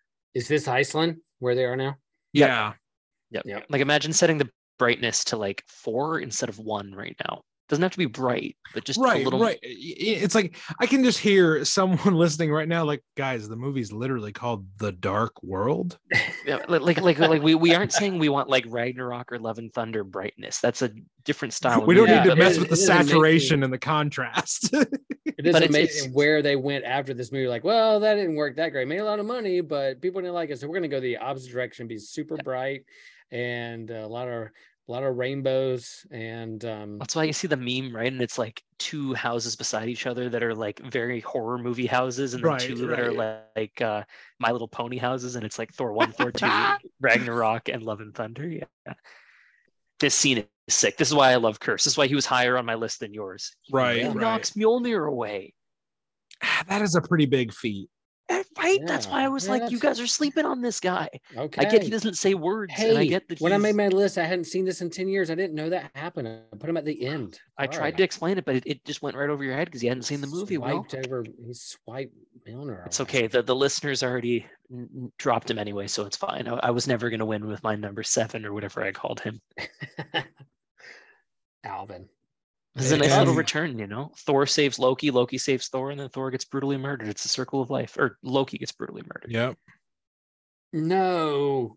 How many times have Loki been killed? Come on. At this point, two. Okay. That is a great that is a great line where Loki's just like, see you in hell, monster. And then he Mhm. he clicks the like grenade on which the grenade does something completely different than it has been doing the whole movie. No, no, no, no. It's the same. It's just he's so powerful, it takes it way longer to absorb him. That's what's going on there. Oh. He's still Different going in the black hole. Different yeah. color, but I guess in the dark world, so it's got not a black hole, but Well, it's like the the color though is like him, like you know how he's like that fiery Sinji Oh, stuff. Like, yeah, that's, that's what true, it that's is. true. Yeah. Mm, See, the more you But what he's about the done to movie, the better others. it gets. I'm telling you. what he's done to others. He reaps what he sows. Look at that. Yeah. some Yeah, yeah. scripture up in here. How did you turn this into a sermon, Will? How did you turn Thor: The Dark World into a sermon? Oh. Come gather Christmas Eve. I'm going to talk about Thor: The Dark World. People are like, "What?" Because We're putting him on day- a mental health leave. I know, Oh, no, baby Loki's Jesus dying, a guys. manger, but I'm going to talk. You're the the death music's back. That's the best death music in the MCU. Ah, Thor, Loki, grief. Hmm, it's hard. Oh, don't worry, Thor. You'll see him die a few more times, and you're um. Ah, I think he only he only sees him die like one more time. Yeah. So the, mu- it's the most gruesome, and it's directly on camera, and it scares people probably. And you bring your kids to Infinity War, and it starts with crack. Boom.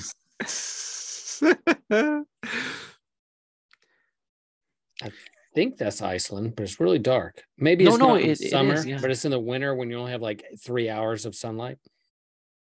It's uh, the the set photos are incredible. Like it looks so cool. this still looks very cool. In fairness, it just you know it could be better is all. Yep. talking about look and aesthetic and and vibe um i think it's kind of interesting to uh to know that um alan taylor was not originally the one that was confirmed to direct this movie Mhm.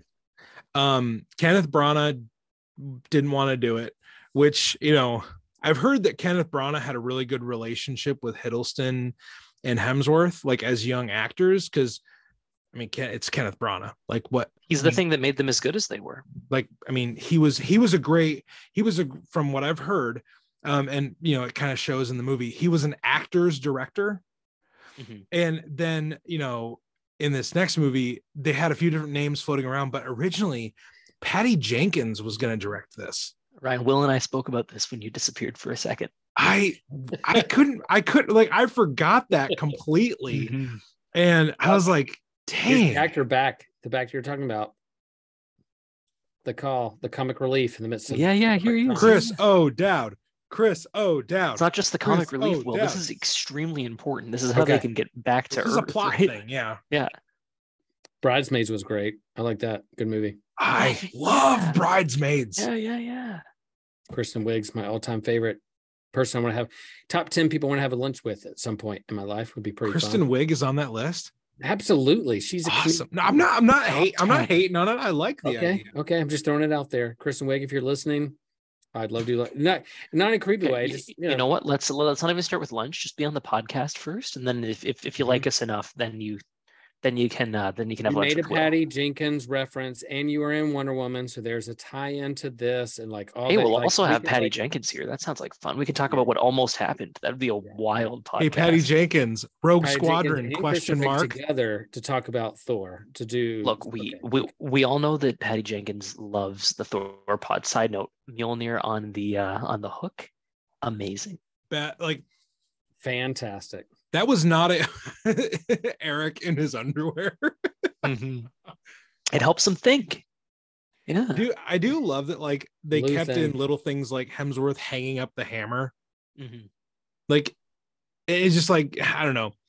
Because They you're right. do a lot more physical comedy with it, right? Where it was things that things like that that aren't like him making a joke. It's just him doing a thing that's funny. I do love when Erik's like he's like Loki Loki died and Erik's like oh my gosh that's awesome. Yeah, no, I'm sorry. Yeah, yeah. It's like, oh, thank God. Yeah.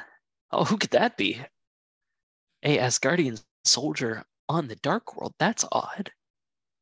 Hmm, What's he doing there? Maybe we'll find out in the mid-credit scene. Maybe we'll find out in the mid Damn it, credits. damn it, Faz. I forgot about that.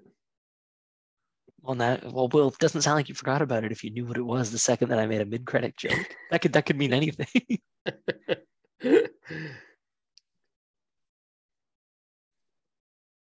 Is that Shazam again? I'm just kidding. Can you imagine it's Zachary Levi?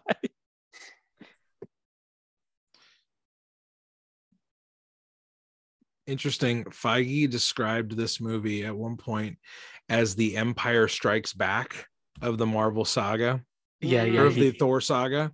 he did, which was a really funny thing to say. Interesting.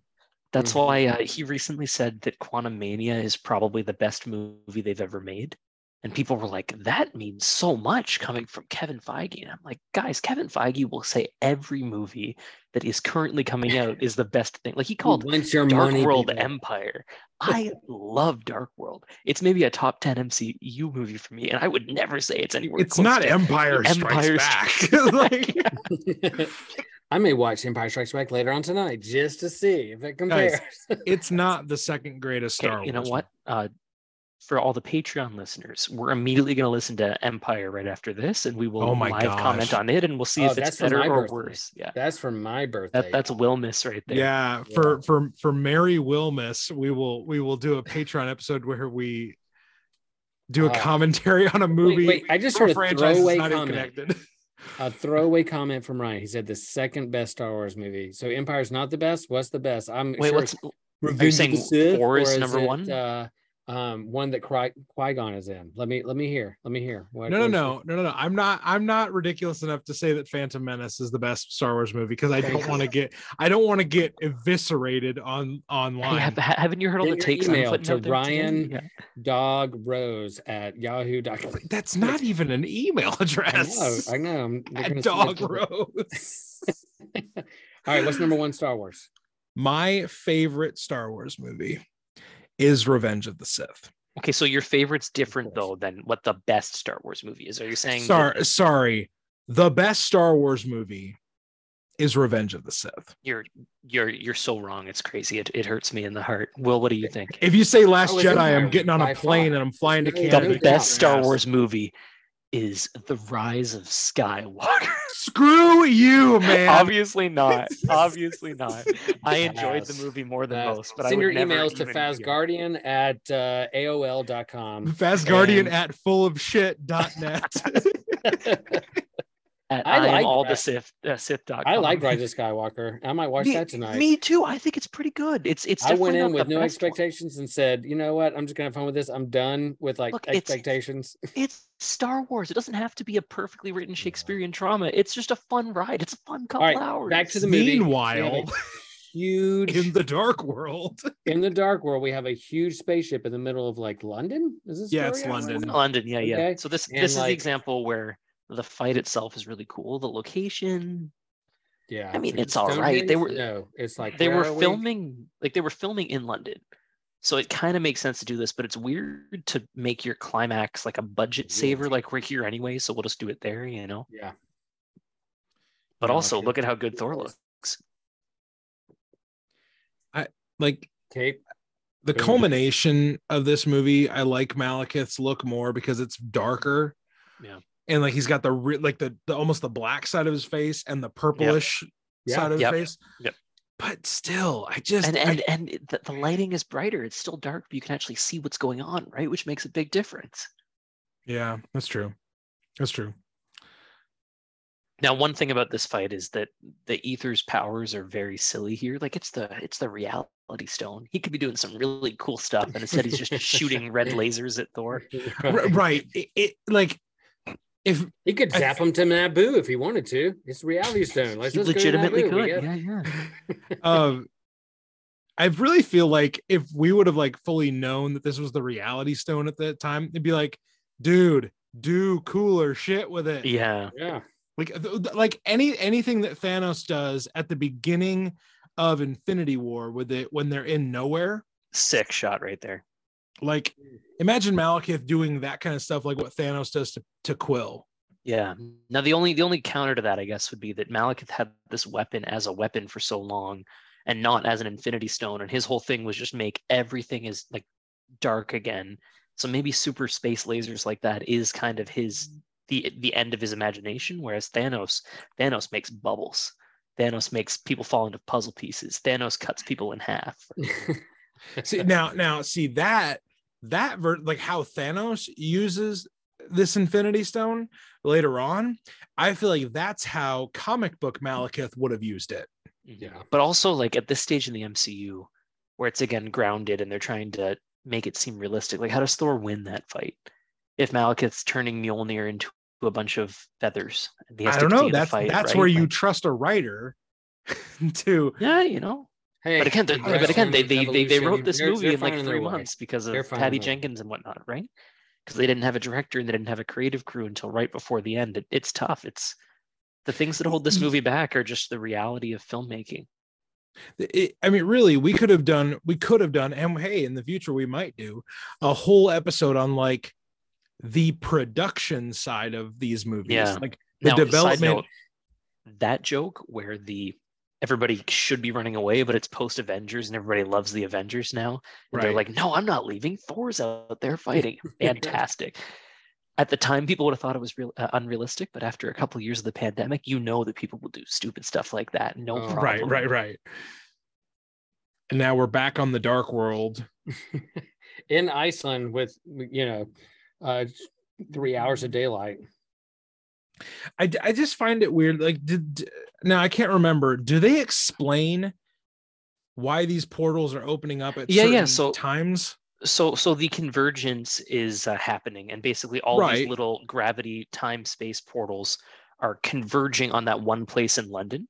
So all these places in the universe have these open because it's the convergence, and they're slowly coming closer and closer together to the point where at the height of the convergence, they're all one portal.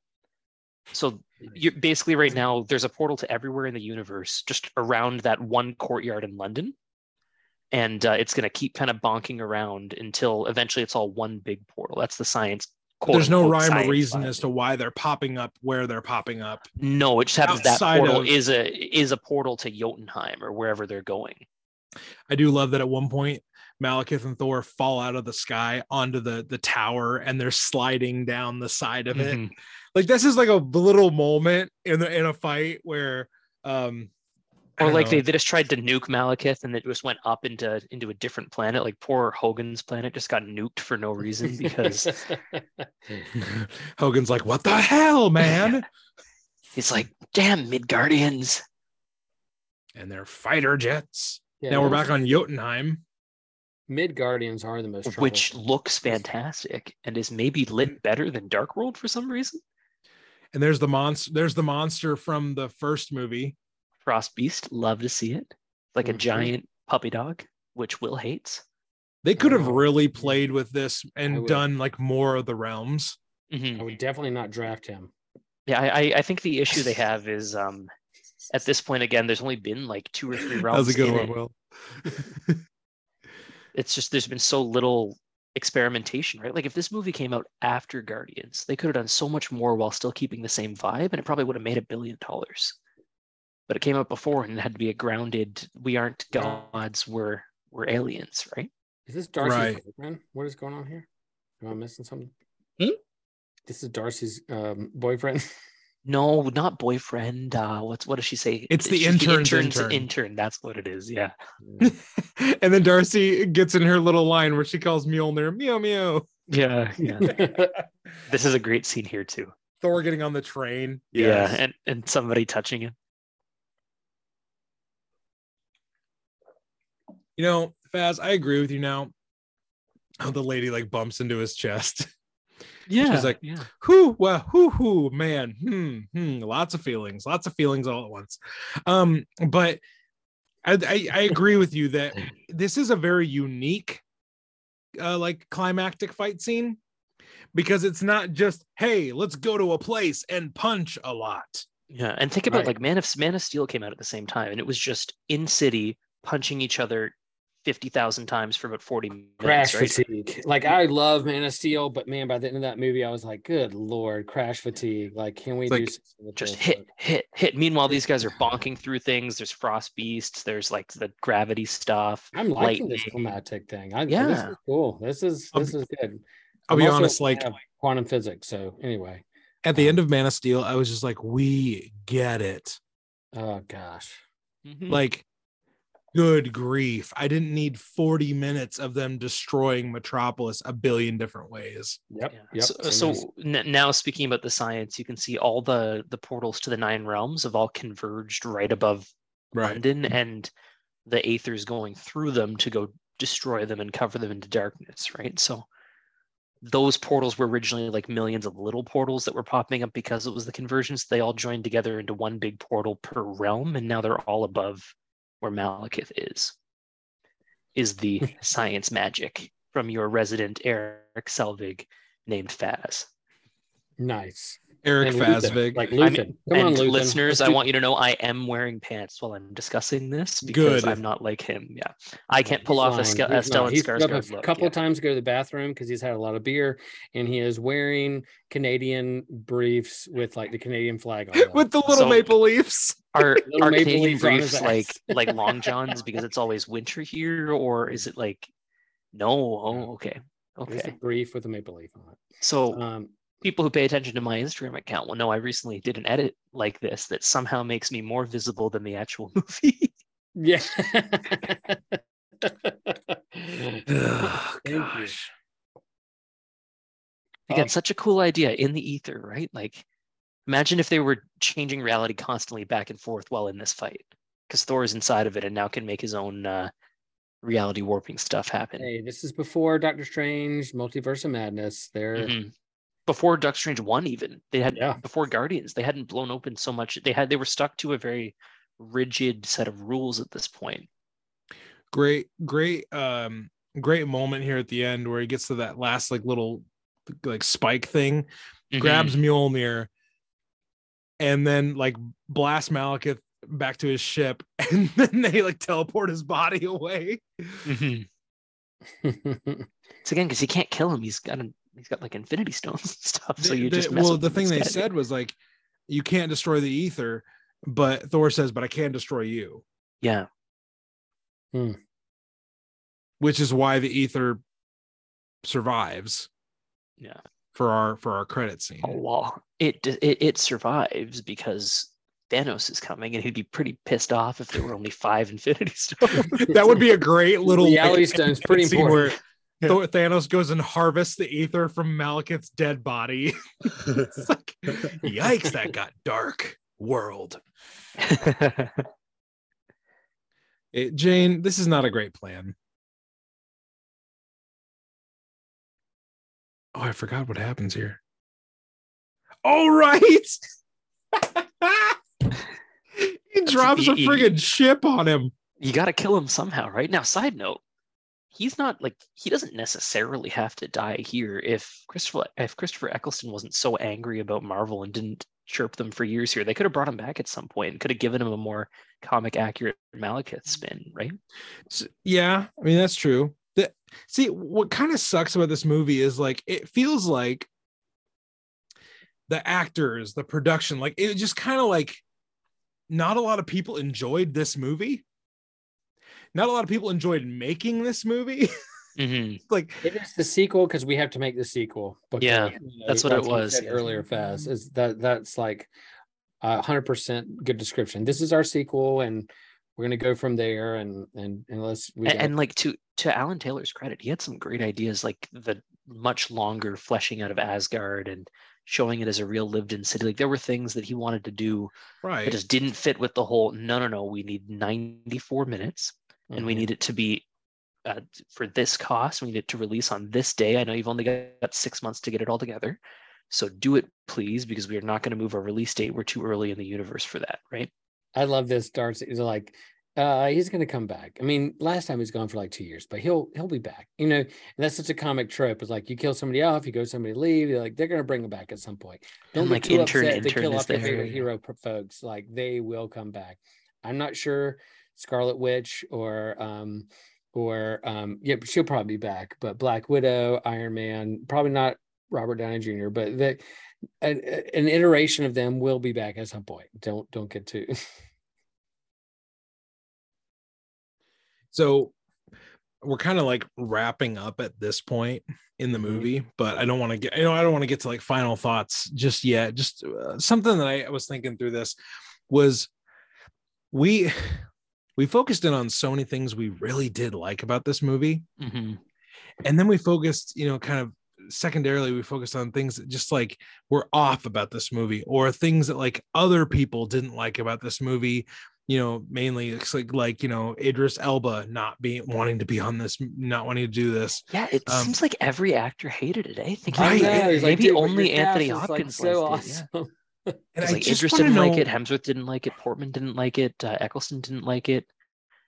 it just feels like a movie that like was made despite itself Mm-hmm. and again if you if you if you draw it back and if you don't you know compare it to every other movie in the marvel you know in the marvel universe if you compare it to just other movies it's a pretty serviceable movie Even if you compare it to Marvel, it's just at this point people were expecting every movie to be the best MCU movie that's ever come. Yeah. And this one was just a solid MCU movie where if you loved Thor, it was going to be amazing, and if you didn't love Thor, you'd think it was fine. Yeah. And that wasn't good enough because we just had Avengers and we had the end of the Iron Man saga. and Right. Winter Soldier was coming up and Guardians was coming up. And it's like This everyone, movie- it's like, is this the best movie ever? And this one very clearly wasn't. It was just good. this Yeah. movie is nestled in between some all-time great superhero movies Put this movie where Thor 1 was, and people might say it's the best movie in phase one. But they can't do that because that's not where it is. Yeah, right? I mean, yeah, no one's gonna rank the original Thor over Iron Man. No, but people sometimes rank the original Cap, and some people do rank the original Thor over Iron Man. And I think this one's better than Thor one if you get over the fact that Thor one was a perfect intro. Um, I to this day, I will I will still say that Thor one is the perfect origin movie. It's the perfect origin movie, Mm, but they yeah, spend so much time in New now. Mexico. New Mexico, man, it's so boring yeah, compared to yeah, we didn't get yeah. enough Asgard in that movie, but credits have rolled. We have had the reveal of Loki being Odin at that point, so some shenanigans have happened. So before we go any further, guys, what do you think is going to happen in Thor three? I Oh, gosh, I don't know. Malekith is going to be resurrected, and then they're going to have to go at it again. One Yeah. one thing one thing I want to mention because we read the prelude comics, uh, the, the We did. recently. It's pretty cool how foreshadowed Ragnarok was. Yeah, In Thor one and Thor two, there's a few mentions, and in the, the tie-in comics, there's a lot of mentions for it. Thor three was always going to be Ragnarok. Maybe it wouldn't have been the way that Taika made it. Yeah, But that's where they were always going to go, and that's pretty cool. That was like from 2010. They knew what they were doing with the character. yeah, I I I, I totally agree. Like, and in in Thor comics, everything kind of is either coming after a Ragnarok or leading up to a Ragnarok. Mhm. So it's like it makes sense that if you were going to do a Thor trilogy, that that would be the climactic thing or event. And you know, however you get there, it kind of just you know depends. And maybe and maybe you know, yeah, I'm sure if you if you had told you know Will, Faz, and Ryan to map out their own original Thor trilogy, they would all look different. They'd have some similar elements, but hey, maybe that's an episode right there. Um, but um, it would look different. But probably a lot of them would end with Ragnarok. but um, I, I think all of them would end if it hadn't already happened in Thor 3. They all would have ended with Ragnarok, the Thor saga in the MCU. So, guys, let's give Christopher a, Yost. Christopher Yost is one of the uh, like screenplay writers, and Yeah, yeah, big yeah. time, big time comic book writer, and has written a lot of different stuff. So it's cool that they had like a comic book, uh, you know, writer and and kind of veteran on on the screenplay writing this out. I think that's guy pretty wrote a lot of TV, lot of TV. They've Yeah. been big about that, especially in the early phases, making sure they had a comic writer there too to, to kind of explain it all. Here we go. Here's our mid-credit scene. It's cool because it was uh, directed by James Gunn. Oh yeah, Oh. right. Really? Mhm. Yeah. Yeah. They brought him in to make sure that it fit the vibe he was going for in Guardians. Oh, Benicio del Toro. How about this? I love that in the comics, the uh, elders of the universe are all these like serious, very impressive guys, and in the MCU, they're just fucking weird. Yeah. They're just the weirdest human beings between him and the Grandmaster. Hey, man, but think if you're this like nigh omnipotent, like unkillable thing, wouldn't you be a little eclectic about it? It, I, it makes perfect sense to me that that's something that gets lost on the page that would exist in uh, in the movies, right? Like, would you not be Jeff Goldblum if you had enough time? I think everybody, given enough years of life, would become Jeff Goldblum. I, I hope. I hope that's that's my dream. I think Nice. this is a really cool prop. How they've kept the Aether in like a tiny version of the thing. Yeah. Mhm. We all get silent because it's such a good in credits. It is. Well, and I- the thing is, at the time, and I'm sure you know someone will look back in hindsight like I knew what was happening. No, you didn't. No, no. Um, the no, at credits- this point, people didn't thought the know what collector this was- was. yet. They thought the collector was the big bad of the MCU. They thought, oh my god, the collector's going to assemble the the Infinity Stones. no. What the fuck? Yeah. And I think with phase four, like the in credit scenes have not delivered like this. Like we stayed for the in credit scenes, and it's like there's not this big tie-in leading to the Infinity Stones right, and right. in game and Thanos and like that phase four has been all about like doing its own thing and, and grief and like moving on. Phase five will be different, but like these in credit scenes like were everything. Like you went to the movie, like I'm going to this movie, and if the movie wasn't that great, then at least we have in credit scenes going to tie into like the it- it was- universe. It was a complete um, stroke of genius to link the movies together with the tangible Infinity Stone rocks. Like the Mhm. multiverse saga, there's no, you can't point to a thing. Eventually, I think in phase five, it's going to be Kang appearing everywhere Yeah. in the background Kang or whatever. appearances. Mhm. Yep. I'm But like for that, that hasn't happened yet, right? Like there's there hasn't been a lot of it. And to be fair, like if you think about phase one, there weren't that many Infinity Stone references, right? Oh, I Especially have a lot of names at to that read time. right now.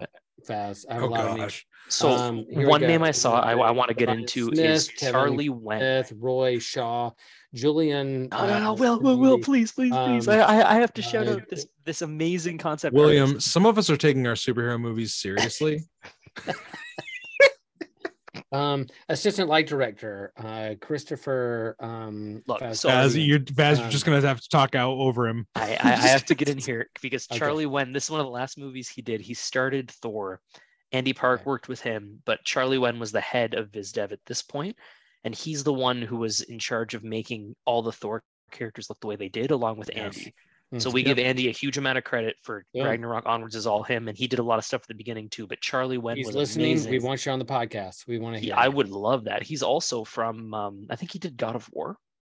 Ooh. So put those two things together, and he's just he's incredible. His like everybody go find him on Instagram. I think it's I am Charlie Wen or something like that. And he he's incredible. He does a great job.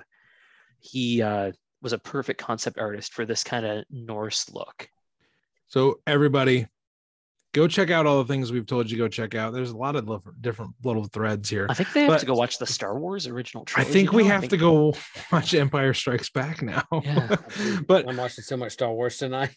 um so guys let's just do final thoughts on thor the dark world and then we'll we'll wrap it up and we'll we'll fly we'll fly um back to the realms from whence we came faz i feel like you're the most amped up so we'll give you i'll put you on the clock and we'll give you your final thoughts on thor the dark world All right. So Thor the Dark World is probably a top 10 or top 15 MCU movie for me. It's a very flawed film compared to some of the top ones up there, but it has all you want in a Thor movie. The costumes are beautiful. The acting is fantastic. The story hasn't the necessary scope involved. It could be funnier. it could be more serious. It's kind of stuck in the middle and it's it's burdened by where it was in the MCU in that they couldn't take as many risks and couldn't go as wild as they wanted to.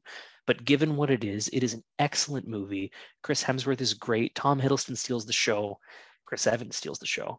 And really, altogether, I'm quite happy with how it is. I, like I'm sure a lot of you, didn't rewatch it for five, six years after it came out and just in my head believed that it sucked because that's what everybody was telling me on the internet. And I implore you to give it a chance because it's a perfectly solid Marvel movie.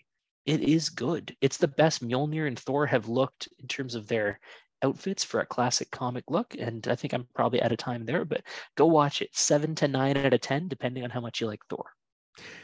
perfect will your I don't know final if I can say thoughts on your if I can second say it better. viewing of thor the dark world yeah i the second viewing i don't know if i could say it better than that like i yeah i think you're right like it's burdened where it was in the mcu and and and where it falls but like i love it that in Endgame pulls that one in because they know they had a little bit of belief that like this has some significance and and i agree like the sci-fi tropes the the the characters all that they brought back um i i really enjoyed loving it uh, uh a second time and the spaceships and and Thor, all of it.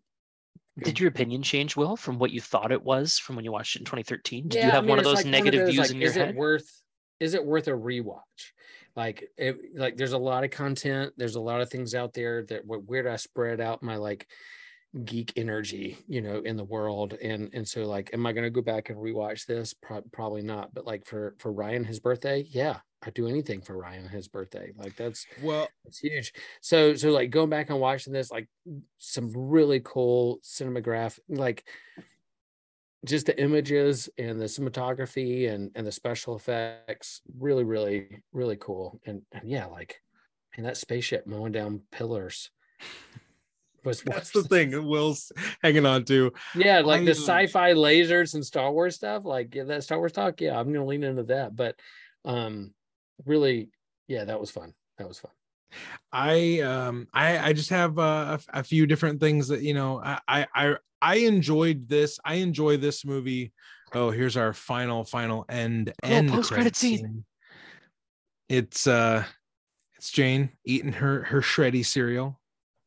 She hears This the is rumble of thunder. Interestingly, Natalie Portman was done filming at this point, and she wasn't about to come back for more reshoots because of how poorly they were treating her at this point. So they actually didn't film the kiss with her. Chris Hemsworth's wife wore a wig and her costume, and just just cheated so it looked like it was her, even though it wasn't. This part right here, it's not even Natalie Portman. Yeah, it's just- oh, it's yeah, yeah.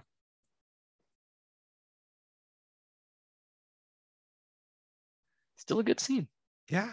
And then the the Jotunheim like snow beast is chasing Yeah. birds. I, I like So- it because they were so menacing in the first one, and they're just a puppy dog in the next. one. yeah. This so my, my final thoughts uh, are this that you know this gives me this movie gives me a lot of classic Thor vibes. I like like they nail Asgard. They nail the aesthetic. They nail the f- big fight scenes. Like they nail the scope, the fantastical nature of Asgard. They they nail it truly. Um, I think despite what we've heard and what we've been told about things that were happening behind the scene, I think this movie actually overachieved Mhm. in terms of what they were put up against and Definitely. how much kind of tension there was behind the scenes. So I think this movie overachieves actually, which might sound crazy to people um, because you've only ever been told to shit on this movie. Um, Mm. So I think, yeah, like what Will and Faz were saying, where this movie lands in the greater scope of the MCU matters when you judge this movie. And understanding why this movie was made, how this movie was made, and then seeing what got onto the screen. I mean, you got to take all that into account.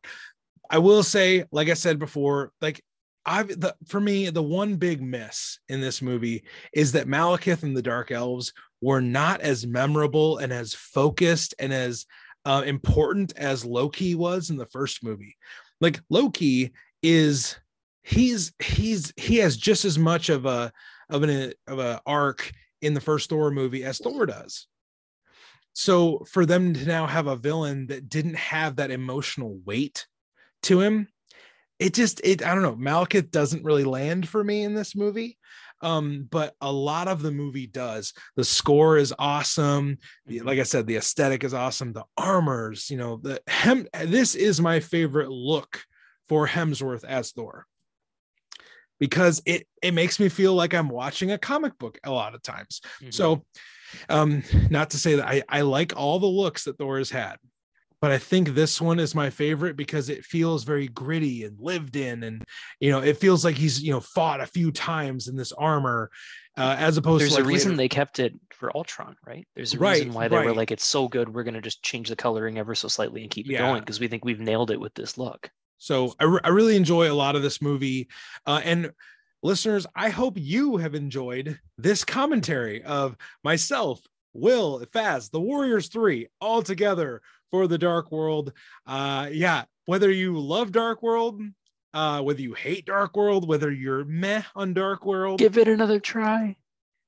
Faz would implore you to give it another try. Will's gonna go and watch a bunch of Star Wars. Yeah, I'm inspired. I'm inspired. and uh and, and, happy birthday, Ryan. Like this is Happy for birthday, thank you. Ryan. I, I, I know you really do saw this appreciate it. movie first when you were 12 years old, and I'm glad. I'm now that you're 22. I think this is great that you're. You know, I do I'm, love I'm, the- I- I'm just glad you 20 could drink this time, 20 Ryan. That's a big Yeah. change for you. We're super happy for you, buddy. Drinking does help uh, with with watching movies. So, uh, yeah, thank you guys. Um, this was uh, a fun little birthday. This is really the only birthday party I have this year. So, um, listeners, thank you for joining our birthday party for myself. But uh, really, just we hope that we provided you a few laughs and maybe you know some things about Dark World that you didn't know. Um, hope you enjoyed this. Next week, we are going to be Oh my goodness. We are going to be bringing you our Guardians of the Galaxy holiday special. Will and I are going to be back for that one. And then in a few weeks, we're going to be back for our year in review with Faz. So we're going to split up the the Warriors 3 duties over the next few weeks. Will's got to go off to, you know, fight TIE fighters at, at Galaxy's Edge. But uh, we hope that uh, you join us again aboard the Bifrost. Until you see us next time aboard the Rainbow Bridge, we encourage you to do one thing, and that is to stay worthy.